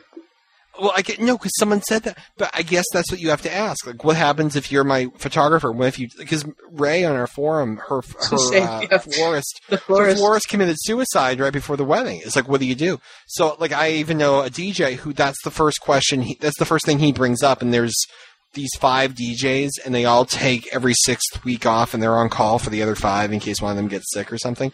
But Jen is actually she's she called. I forget if she said this in the podcast or not. But Jen even um, she booked a wedding for like I think late March, and she's supposed to give birth in early February. And she's like, okay, late March, everything will be fine. Ooh, unless I die in childbirth. And in case that happens, here's our backup plan. I'm like, oh my god, That's preparation. Well, weddings are serious business. They're serious business, but yeah. So now I'm like ma- majorly concerned. Well, now I'm like, so I'm looking at the place where we're having the wedding. I'm like, what happens if you burn down? And the woman looks at me. She's like, you're not going to get married here. I'm like, okay, thank you. Do it in your backyard if it outdoors. burns um, down. It's outdoors. Yeah, I'll just get married in the parking lot where the building used to be. Here. Is anyone in this Such podcast right now married?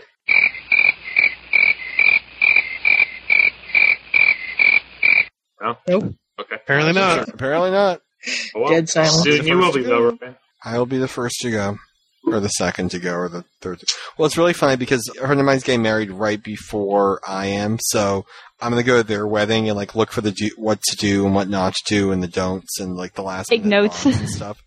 yeah, and then they're gonna come to my wedding three weeks later and like laugh at me because they'll be like, ah, stress free, and they'll be laughing at me as I'm like, ah, where are the rings and all this stuff. So Are you going anywhere special for the honeymoon?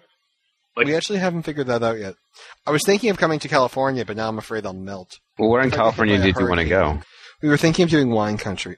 Ooh, hmm, That's, That's nice. nice. Napa's awesome. Yeah, I would. I would highly suggest. That was actually like a universal endorsement. It was like a ooh. It's a very nice area. Gotta We say. have a nice wine area too, though. I should do like a Pofo tour. I should just like drive around, like get a picture with Chi, jump back in the rental car, drive around, see Sue.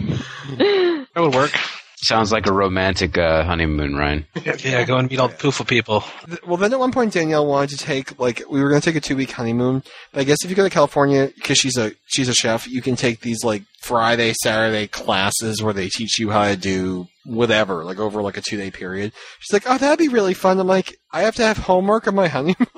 it's I'm just picturing coming back from this honeymoon being completely. You know what I bet she would like? That. So my mother got uh, her newest husband.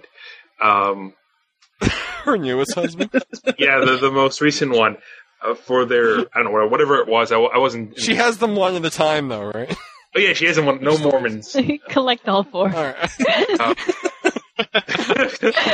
actually, she's up. The only thing we know about Mike's mother so far, by the way, is that she blew her eyebrows off her face in a freak grilling accident. That's the only thing we know about Mike's mom. This is actually a, this wasn't the funny Tragic this- death thought it was fishing accident. Cool.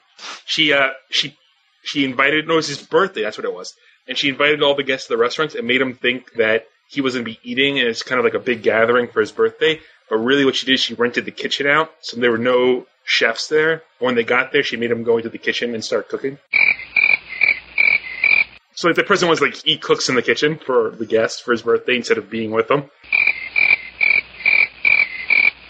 And that was a nice thing, or was that like a?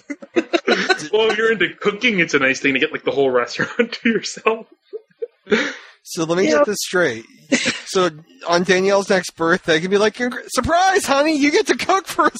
well, yeah, 'cause what it was, it was like, oh, it's show of hands. Who in this podcast is married? The restaurant, your family's coming to the restaurant, and you get to the restaurant thinking you're going to eat dinner, and you're put in the kitchen. You get to make dinner for everyone else. When That you were sounds like looking a- forward to a nice night off. Yeah. It's like the worst idea No. ever. Or maybe not. Mike's like, go to Jamaica on your honeymoon. I'm, I'm broadcasting live from Hurricane Bob. I'm like, damn you! Just don't go during hurricane season. Not a big deal. We should do that. I It's should put like a poll up in the forum, vote where I'm going on my honeymoon. Well, it worked with the bedroom set, didn't it? It did work with the bedroom set. It did. I actually got the bedroom set. The, the forum told me to. It's really easy sometimes if you just put your life decisions up for public debate and vote. You let me Works real out pretty wrong with that slip cover thing, I gotta say, Ryan. No, wasn't it like you needed like a slipcover for a pillow, and your alternative was like buy a new couch or something? Well, and I bought your like Mike. They make and it doesn't like they make these things called sleep covers. Slip covers. I bought the thing, and it doesn't fit on my couch, and they won't take it back. I spent like seventy bucks on it too. Ouch. And Mike says, I woke up and there was a cockroach right there. The little pyromaniac was about to get his blowtorch out and torch the blanket. I suggested the use of gloves and introduced him to the world of bed linen washing and disinfectant. And stuff you spent like five hundred dollars to like get the same picture fixed five times. twice, it broke twice. All right. On that note, paradigm of uncertainty. I began wanting to love a Harry Hermione fic. It turns out I really, really enjoyed the Harry Hermione fic. The later chapters, creatively, I think the story suffered a little bit, but I think given the fact that it was written over like a nine-year period, it was just it was very well done. The characters are very detailed. I think if our problem with the story is that there was too much detail and it was too much plot, that's a really good thing considering we could have read the story where Harry lays on this couch and watches MASH for five chapters straight with nothing else happening. Takes a sip of his butterbeer, puts it back down, looks at his watch. No, he goes to get a bite to eat. He comes back. He watches the news. It's like the whole French, French existentialist novel, you know? no, don't you? No, this is an actual fic. I'll send you a link to it. I read this thing. Really? It's like God. no, it's like 17 chapters of Harry watching MASH. And then you know what he Oh my does? God. He moves. He moves. So he packs everything up and he moves it. And you watch him pack everything up and move it. Then he unpacks at the new place and he lays down and he watches more MASH. Wow. It's like that was the plot device to shake this th- fic up. He moves from like five Main Street to five Green Street, and then he continues watching that. So, you guys have final thoughts on POU? I liked it. Um, I was surprised that I liked it because I went into it expecting to dislike it. I especially liked Ron. I think he was my favorite character in the whole thing. I really liked uh, his he was his humor, Ron's sense of humor. Um, That's me. I love the Like, house. just- the house is my favorite character. You're at the house. Bailey Croft is Ryan's favorite character. Uh, Mike, just curious, what's your what's your uh, OTP? Is it is it Harry Ginny or is it something else? No, I don't have one. I, I like my favorite fics are ones that don't have that aren't romance based. Okay, so that's Like I like the I like the Snape adopts Harry ones a lot. If I had, they're the closest I have to a one true pair, I suppose. Or the Harry. Can I Harry. just say one thing about this? One thing about this fic. At one point, Lori puts like in her author's notes like a warning about the chapter, and it's the chapter where where Harry and Hermione have sex, but like don't really notice they're having sex because they're so sad that they forget the fact that they're having sex Yeah, every night. bad sex. And that was like, ooh, yeah, and that was like, ooh, look how racy this fic is. It's describing the bad sex. That was like the, the opening of a can of worms. Because from that point forward, they're having sex everywhere. Oh. But that is after they had sex on Ron's grave, so you know it's um, you know No, the grave came first. It was the grave, and then Yeah, it was so- then it was Italy, and then they came back. Yeah, and then it was basically on the boat in the house. There was the level four. There was the level four incident. Um, and my personal favorite in Harry's office with the guy in the next cube. Still, that that was unfortunate. I like that they almost missed picking up Ron from the hospital because they were kissing and and they just lost track of time. And what do you mean we have to go? We've got hours yet. Oh wait, we've got great. minutes. That's great when you're like laying in bed at like two thirty in the morning, and you, you you turn to look at your spouse, and you're like, "Crap, we left the kid at daycare again." it's like one of those moments. It's like Ron's missing for ten years. They leave him in the hospital. He's standing on the curb with this little suitcase. Hey guys, what's up? Who's that? Oh, that's what? Never mind. Oh, I I thought, thought we were going to introduce Mike to Zor. I was like, oh, no, no, no, that, that was that was that was me being wrong. Sorry. We're adding sound effects live. Yeah. Thank God we have Robert there. We'd have no announcements during this entire podcast. All right, Robert. Ball. Yeah, I was going to what do say, think? Paradigm of Uncertainty for me personally was a very defining story. Um, mainly because it was the first story that I ever read in the Harry Potter fan fiction, at least the first novel length. So it really kind of uh, set forth a lot of things that would eventually come to fruition, such as things as me getting more active in fandom, uh, doing my own fanfiction podcast. So um, the paradigm of uncertainty has a huge uh, emotional spot in my heart. Um, but as for a story itself, um, I mean, it, I think it's a great story. I think that if anybody uh, who hasn't given it a shot yet, and I'm really care, I'm really wondering why you're listening to this podcast and still not reading, but uh, really give it a shot because this is probably, I mean, I don't know, I could probably be told otherwise, but this is probably one of the best Harry Hermione stories out there. But yeah, I mean, I'm just really sad that Laurie just never finished it. Um, it just seems like, I mean, granted, at the same time, I also would have probably been very irked of how it would have turned out just based off of what she gave us. Um, with the fact that going to America and all that fun jazz, but um, I would have liked to see her write it out at least, and I'm really sad that she didn't get the opportunity to do that or didn't want to do that. Uh, other than that, I think it's a uh, a great story, and um, I definitely I give my seal of approval. Well, do we have Robert's seal of approval? So I'm feeling pretty good about it. exactly, we can Definitely end got right that. now. I didn't, know, I didn't know we were. I didn't know your seal of approval came with this. Oh, good God! All right, all right. He's got No, this big well, old no. stamp. Well, I was going to be like all emotional and say it's my favorite screen. pick ever, but no, I wasn't going to do that. Show, sorry. that you just did. I did. but it could be My edited. favorite, ca- my favorite character was Stella. My second favorite character was Justin. I want to say this um, because I didn't get to be a part of that episode. Hands down, Napoleon is one of my favorite characters and uh, original characters within uh, fan fiction. Um, Fiction, yeah. So it's like, yeah, I loved Napoleon, and I was really kind of disappointed where she was going to end up going with it, and that's why I was kind of really disenchanted with her direction that she wanted to take. But uh, yeah, Napoleon was awesome. Sorry, that, I'm done. Okay, go. No, I, I definitely think Napoleon. He, he's just a great character. He's the Lanier of of Harry Potter. Anyone who can place that reference, please do so. so it's hard for me to separate um, paradigm from the context in which it was written, and and that's one of the reasons that uh, it's one of my favorite fixes because it was so seminal in the fandom and kind of got people started writing these these really long, um, you know, epic length fics that could really open up the world beyond the books that we had at that point and go in, in creative directions. And I mean, the, uh, as I said, that's just one of many reasons I love it. Of course, I'm a big Harry Hermione shipper, so um, it's one of my favorite fics for that reason too. But also just because I love the the, the world that she draws and the way that she she uh, brings the characters to new new possibilities. Yeah, Something I definitely agree with that. Yeah, I definitely agree with that. It's one. It's definitely one of the most unique. Like I joked at some point when I was reading these chapters, I forgot what fandom I was in because it was all this talk of the Federation and the Federation Council. I'm like, Uh-huh. yeah, I feel like I'm in Star Trek, but yeah, it No, definitely. I was gonna say because I know that Lori's a huge Star Trek fan. I wonder if that's where she got the name for it. Definitely had some Well, data. the fact that- I'm sure there Star- was some influence, yeah. Star Trek reference. ugly bags of mostly water. Yeah, I think it's possible she's seen a couple Star Trek episodes. There, there were data things. Yeah. Well, Hermione in one scene actually, I think she actually says all systems process, like all systems Channel- functioning with she normal channels data Like, pretty oh my much. god, I'm like Hermione is data. Oh god. For me, this was th- this fic was. Uh, um, I agree with people who said this is you know it was kind of a, a seminal fic. It was it was one of the first you know novel lengths. It, uh, for me, it, it um, it shows I think the promise that um, they had early on. You see a lot of fanfic written after this, after uh, Order of the Phoenix came out, that kind of all kind of shoehorned into a similar box. It was tend to be a lot of repetition, a lot of you know, especially after book five, where you have the prophecy come out. You have a lot of a lot of stuff tends to follow similar pathways. You get a lot more of uh, people uh, picking Harry and Ginny as the ship.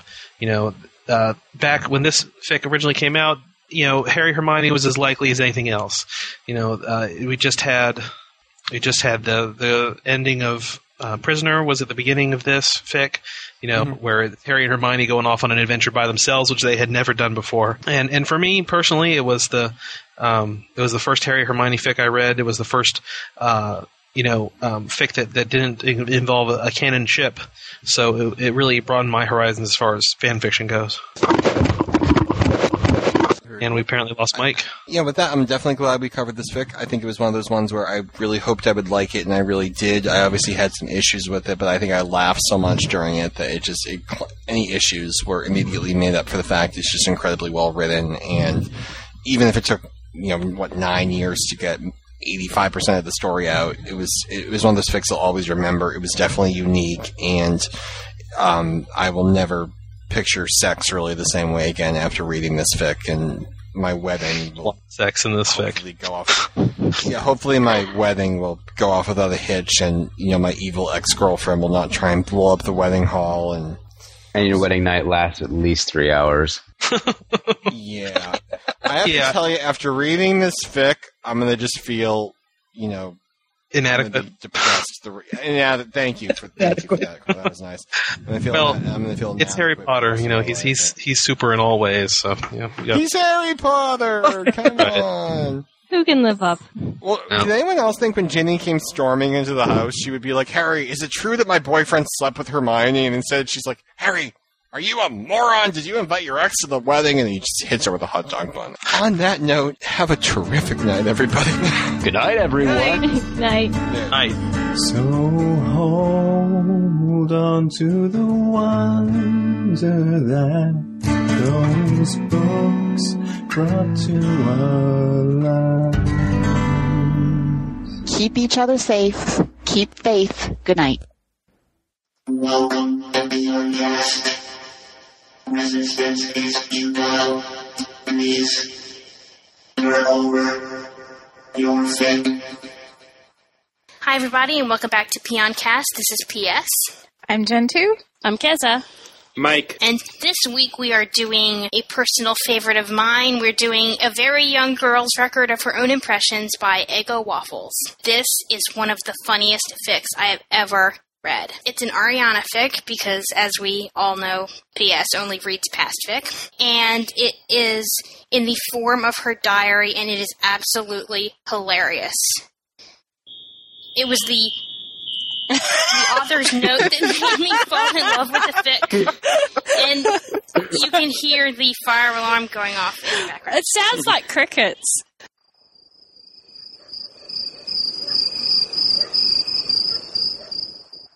You went, you went, it's absolutely hilarious. And then there was silence for the rest of us, and it sounded like the crickets were coming up on the podcast.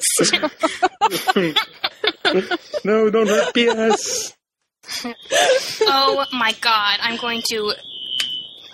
There they go again. It- oh.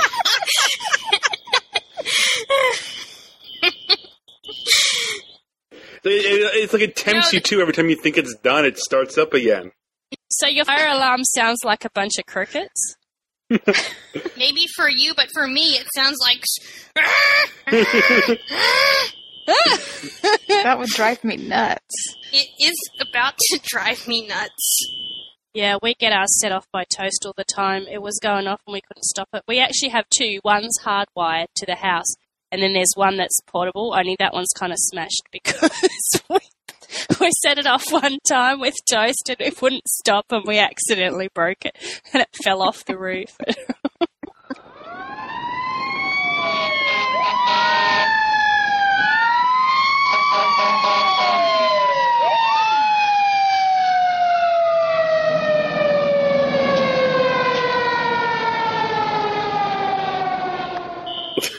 We had the firemen come to our place once when we were living in a block of flats because what had happened was we moved into this place that had built in fire alarms and we weren't allowed to attach anything because we were renting.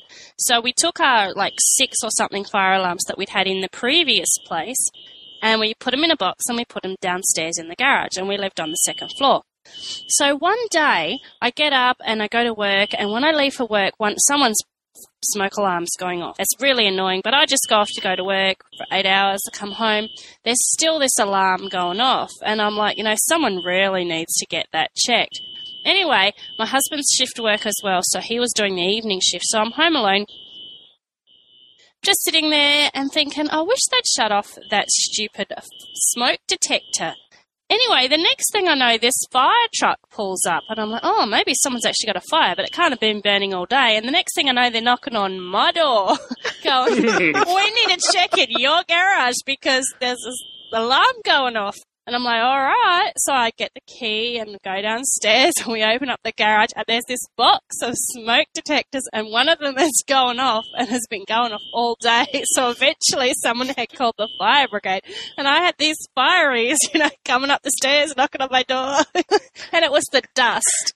The dust had gotten into the smoke detector and was setting it off all day. And Mr. Uh. Keza didn't hear the smoke alarm when he got into the car and left? Oh, I'm guessing not. He didn't realize it was coming from our garage. I don't know why. I hate smoke detectors. I really do. I know they're lifesavers, but honestly, they are the worst invention ever. Public Apparently, service as you can hear. public service announcement people do not take apart your fire detector. And oh yeah, and also also public service announcement: don't podcast if the fire alarm in your building is going off. Don't do what PS Don't keep does. podcasting if the fire trucks are driving into the courtyard and the firemen. Are they back? Are they back? Uh, No, they're they're gone. They're gone. Oh, okay. They were here. They were there when we started. Because your life is not worth the podcast.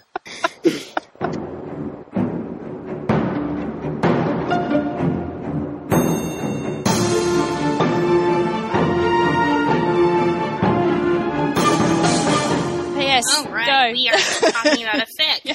Go. Shoot. So, well, I, I think I already said some stuff about the fic before the fire alarm went off. Speaking of fics, this fic does a wonderful job of bringing other fics into it. Did you notice that? No, what other fics does it bring into it?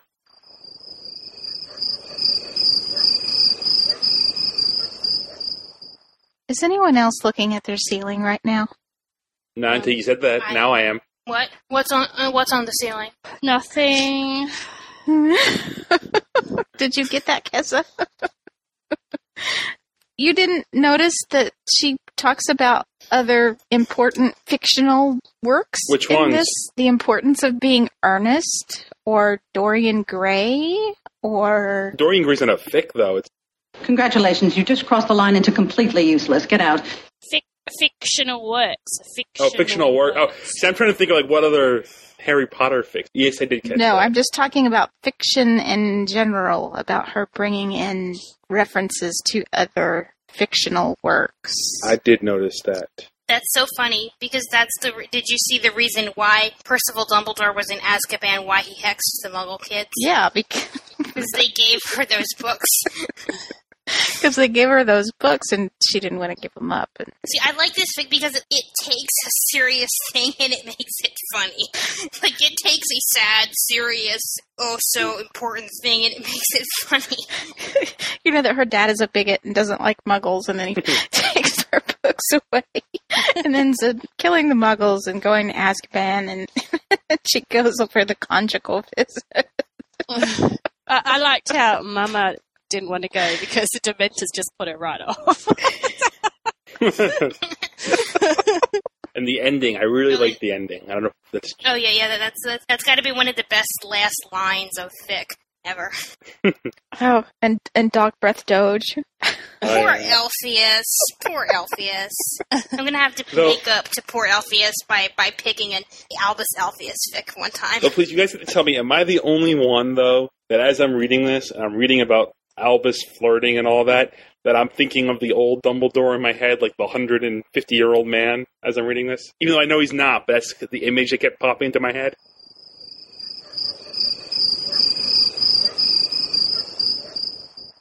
Is that the only one? Maybe if you're weird. No, I didn't think of the old Albus when I was reading this. I guess just because he's the only. This is the first fic I've read where he's young, so it's kind of like my mental image of him is still old. It's like I'd be reading it, and suddenly like he, he turned old in my head, in the middle of like him flirting with uh, Grindelwald. There'd be like this 150 year old man in my head. I guess that was only How did me you though. picture Grindelwald?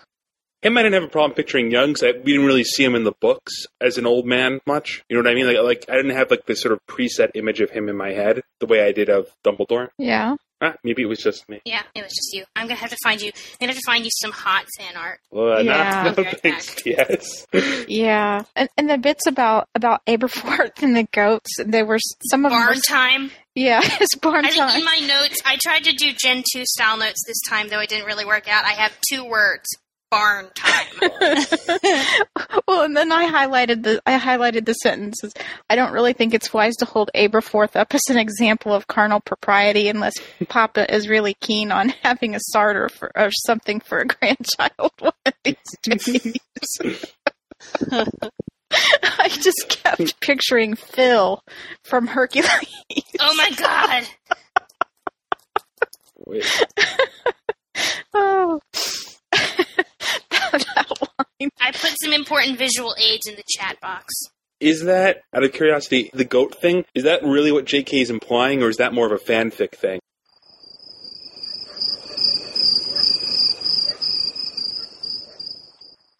That's what she's implying. That's what she said in the interview. She's it really? Wow. implying it all over She the said- shop, all everywhere. it's implied. yeah, it's implied. Yes. What did she say to the eight-year-old? Something about what it, I can't remember what it was. It was totally like one of those things where it's like where a child asks like an inappropriate question and you have to give them like a well the the stork brings the babies. Yeah.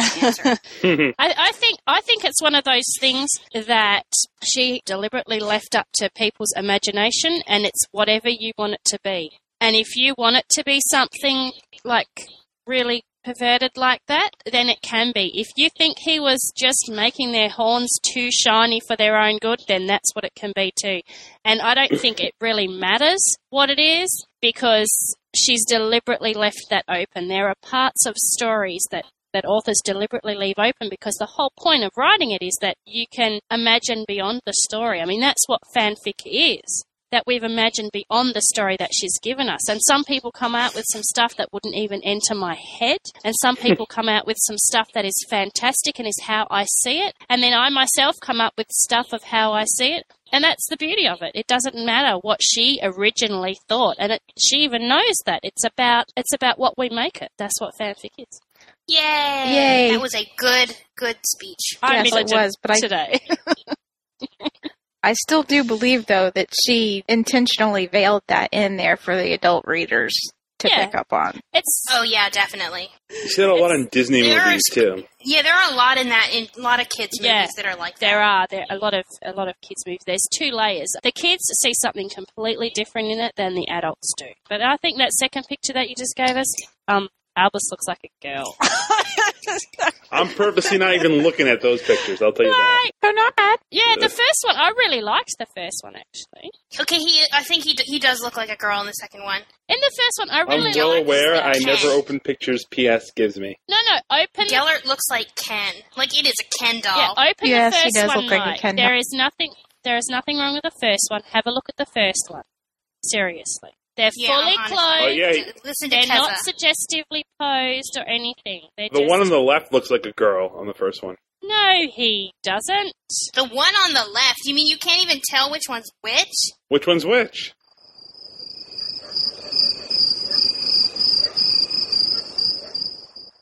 Out hair. Oh my goodness!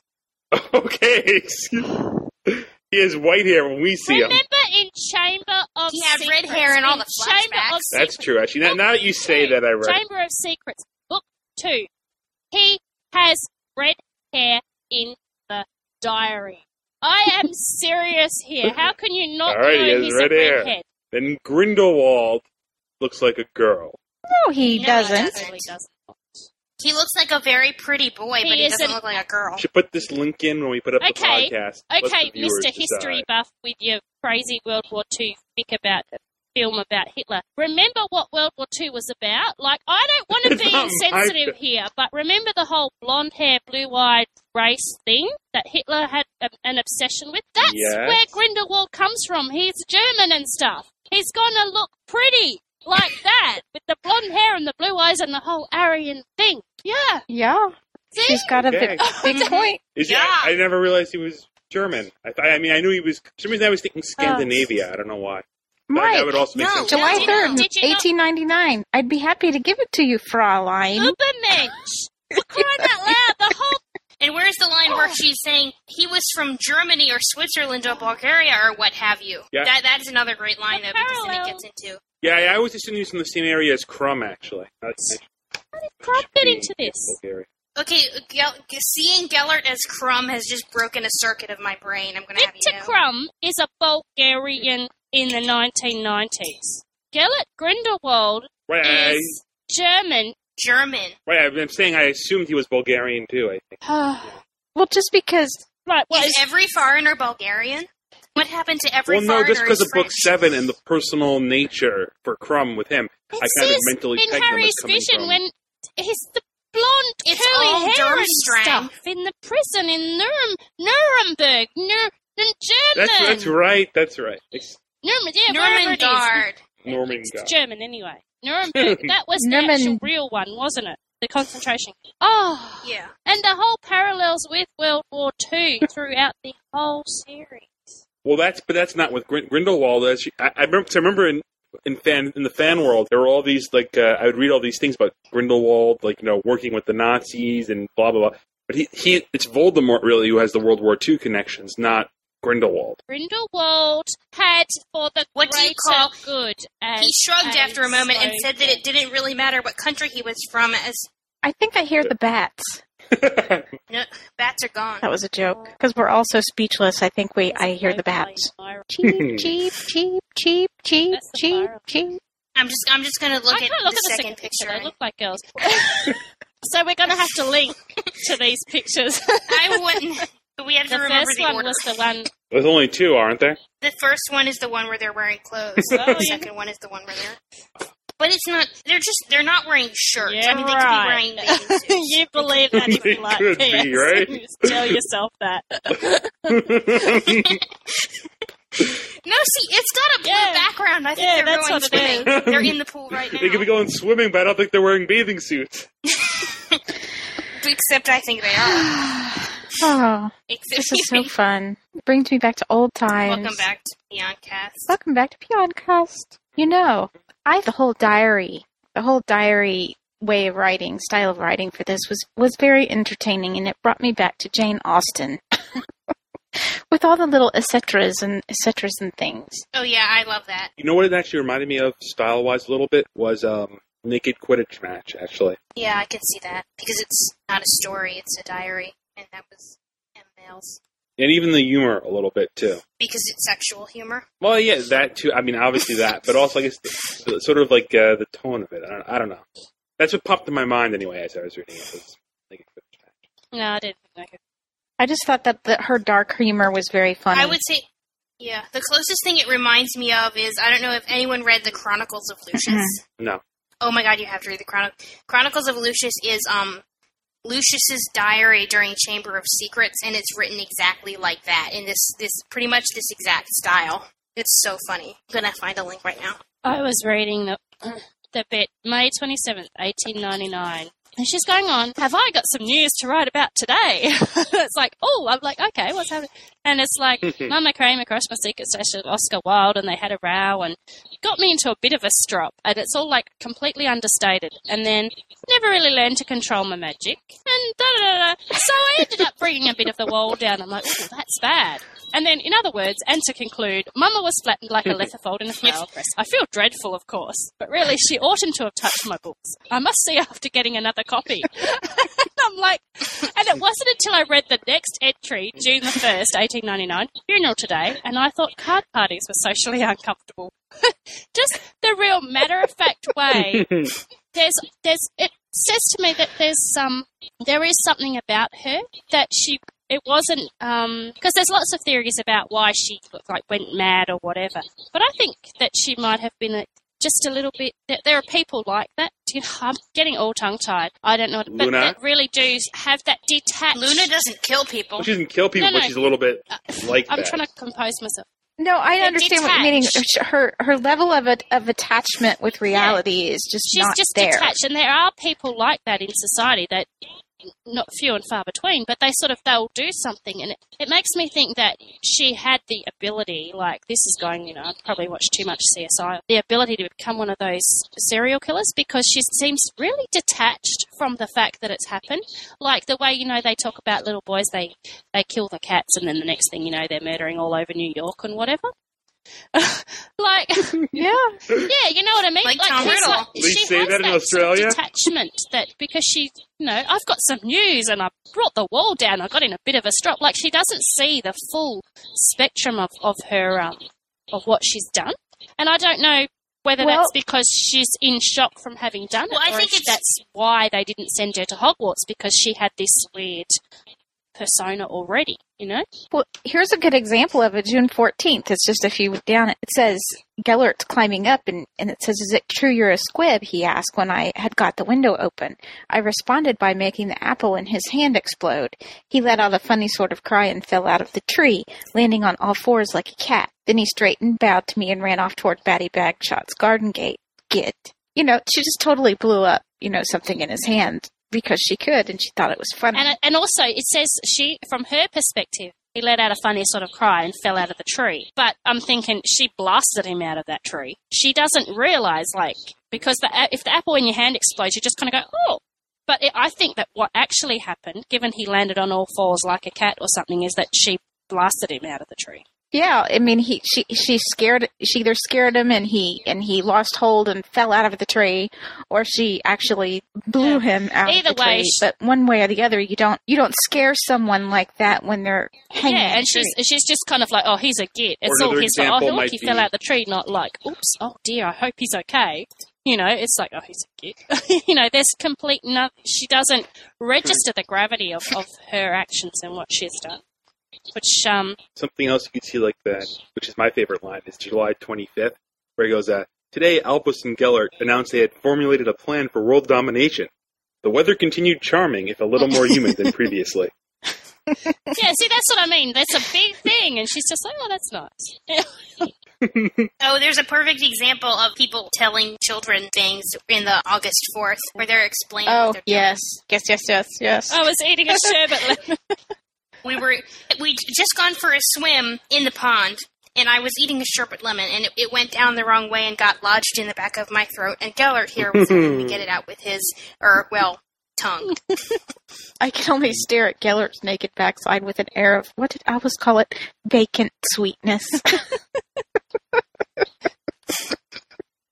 She's too young to think anything anyway, cheeky bastard. She's way beyond her Yeah. years, And obviously. see, they think that she's too young, and she's like earlier. She said they've christened everywhere else in Godric's Hollow anyway. How old is she supposed to be at this Um, time? well, I'm not. Sh- what, 12 maybe? yeah, 12 or 14. That's not too young. She should have gone to Hogwarts already, but she didn't. Right. She's is She's she the between youngest. the boys or I is think she she's the youngest. is 18 because he's left Hogwarts. So this is the time he's just finished Hogwarts. Yeah, Right. I think Aberforth is two years younger than he, so I'm going to say she's probably around two years younger Yeah. than him. So I would say she's 14. So, are we going to say anything else about the fic?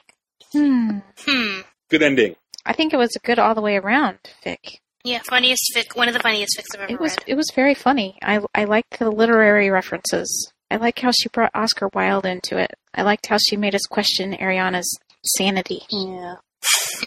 I like that Gellert is dreadful at winking. yeah, it made me made me think of someone you know with something in their eye, you know, blinking. I'm realizing that you're not watching me, but I'm sitting here in my living room going, ah, winking. Ah. Okay, so Yay. Looks like that's it. So next week we will be back, same peon time, same peon place, with another, another fic. All right. So, Bye. let's say goodbye. Bye. Bye. Bye. Bye.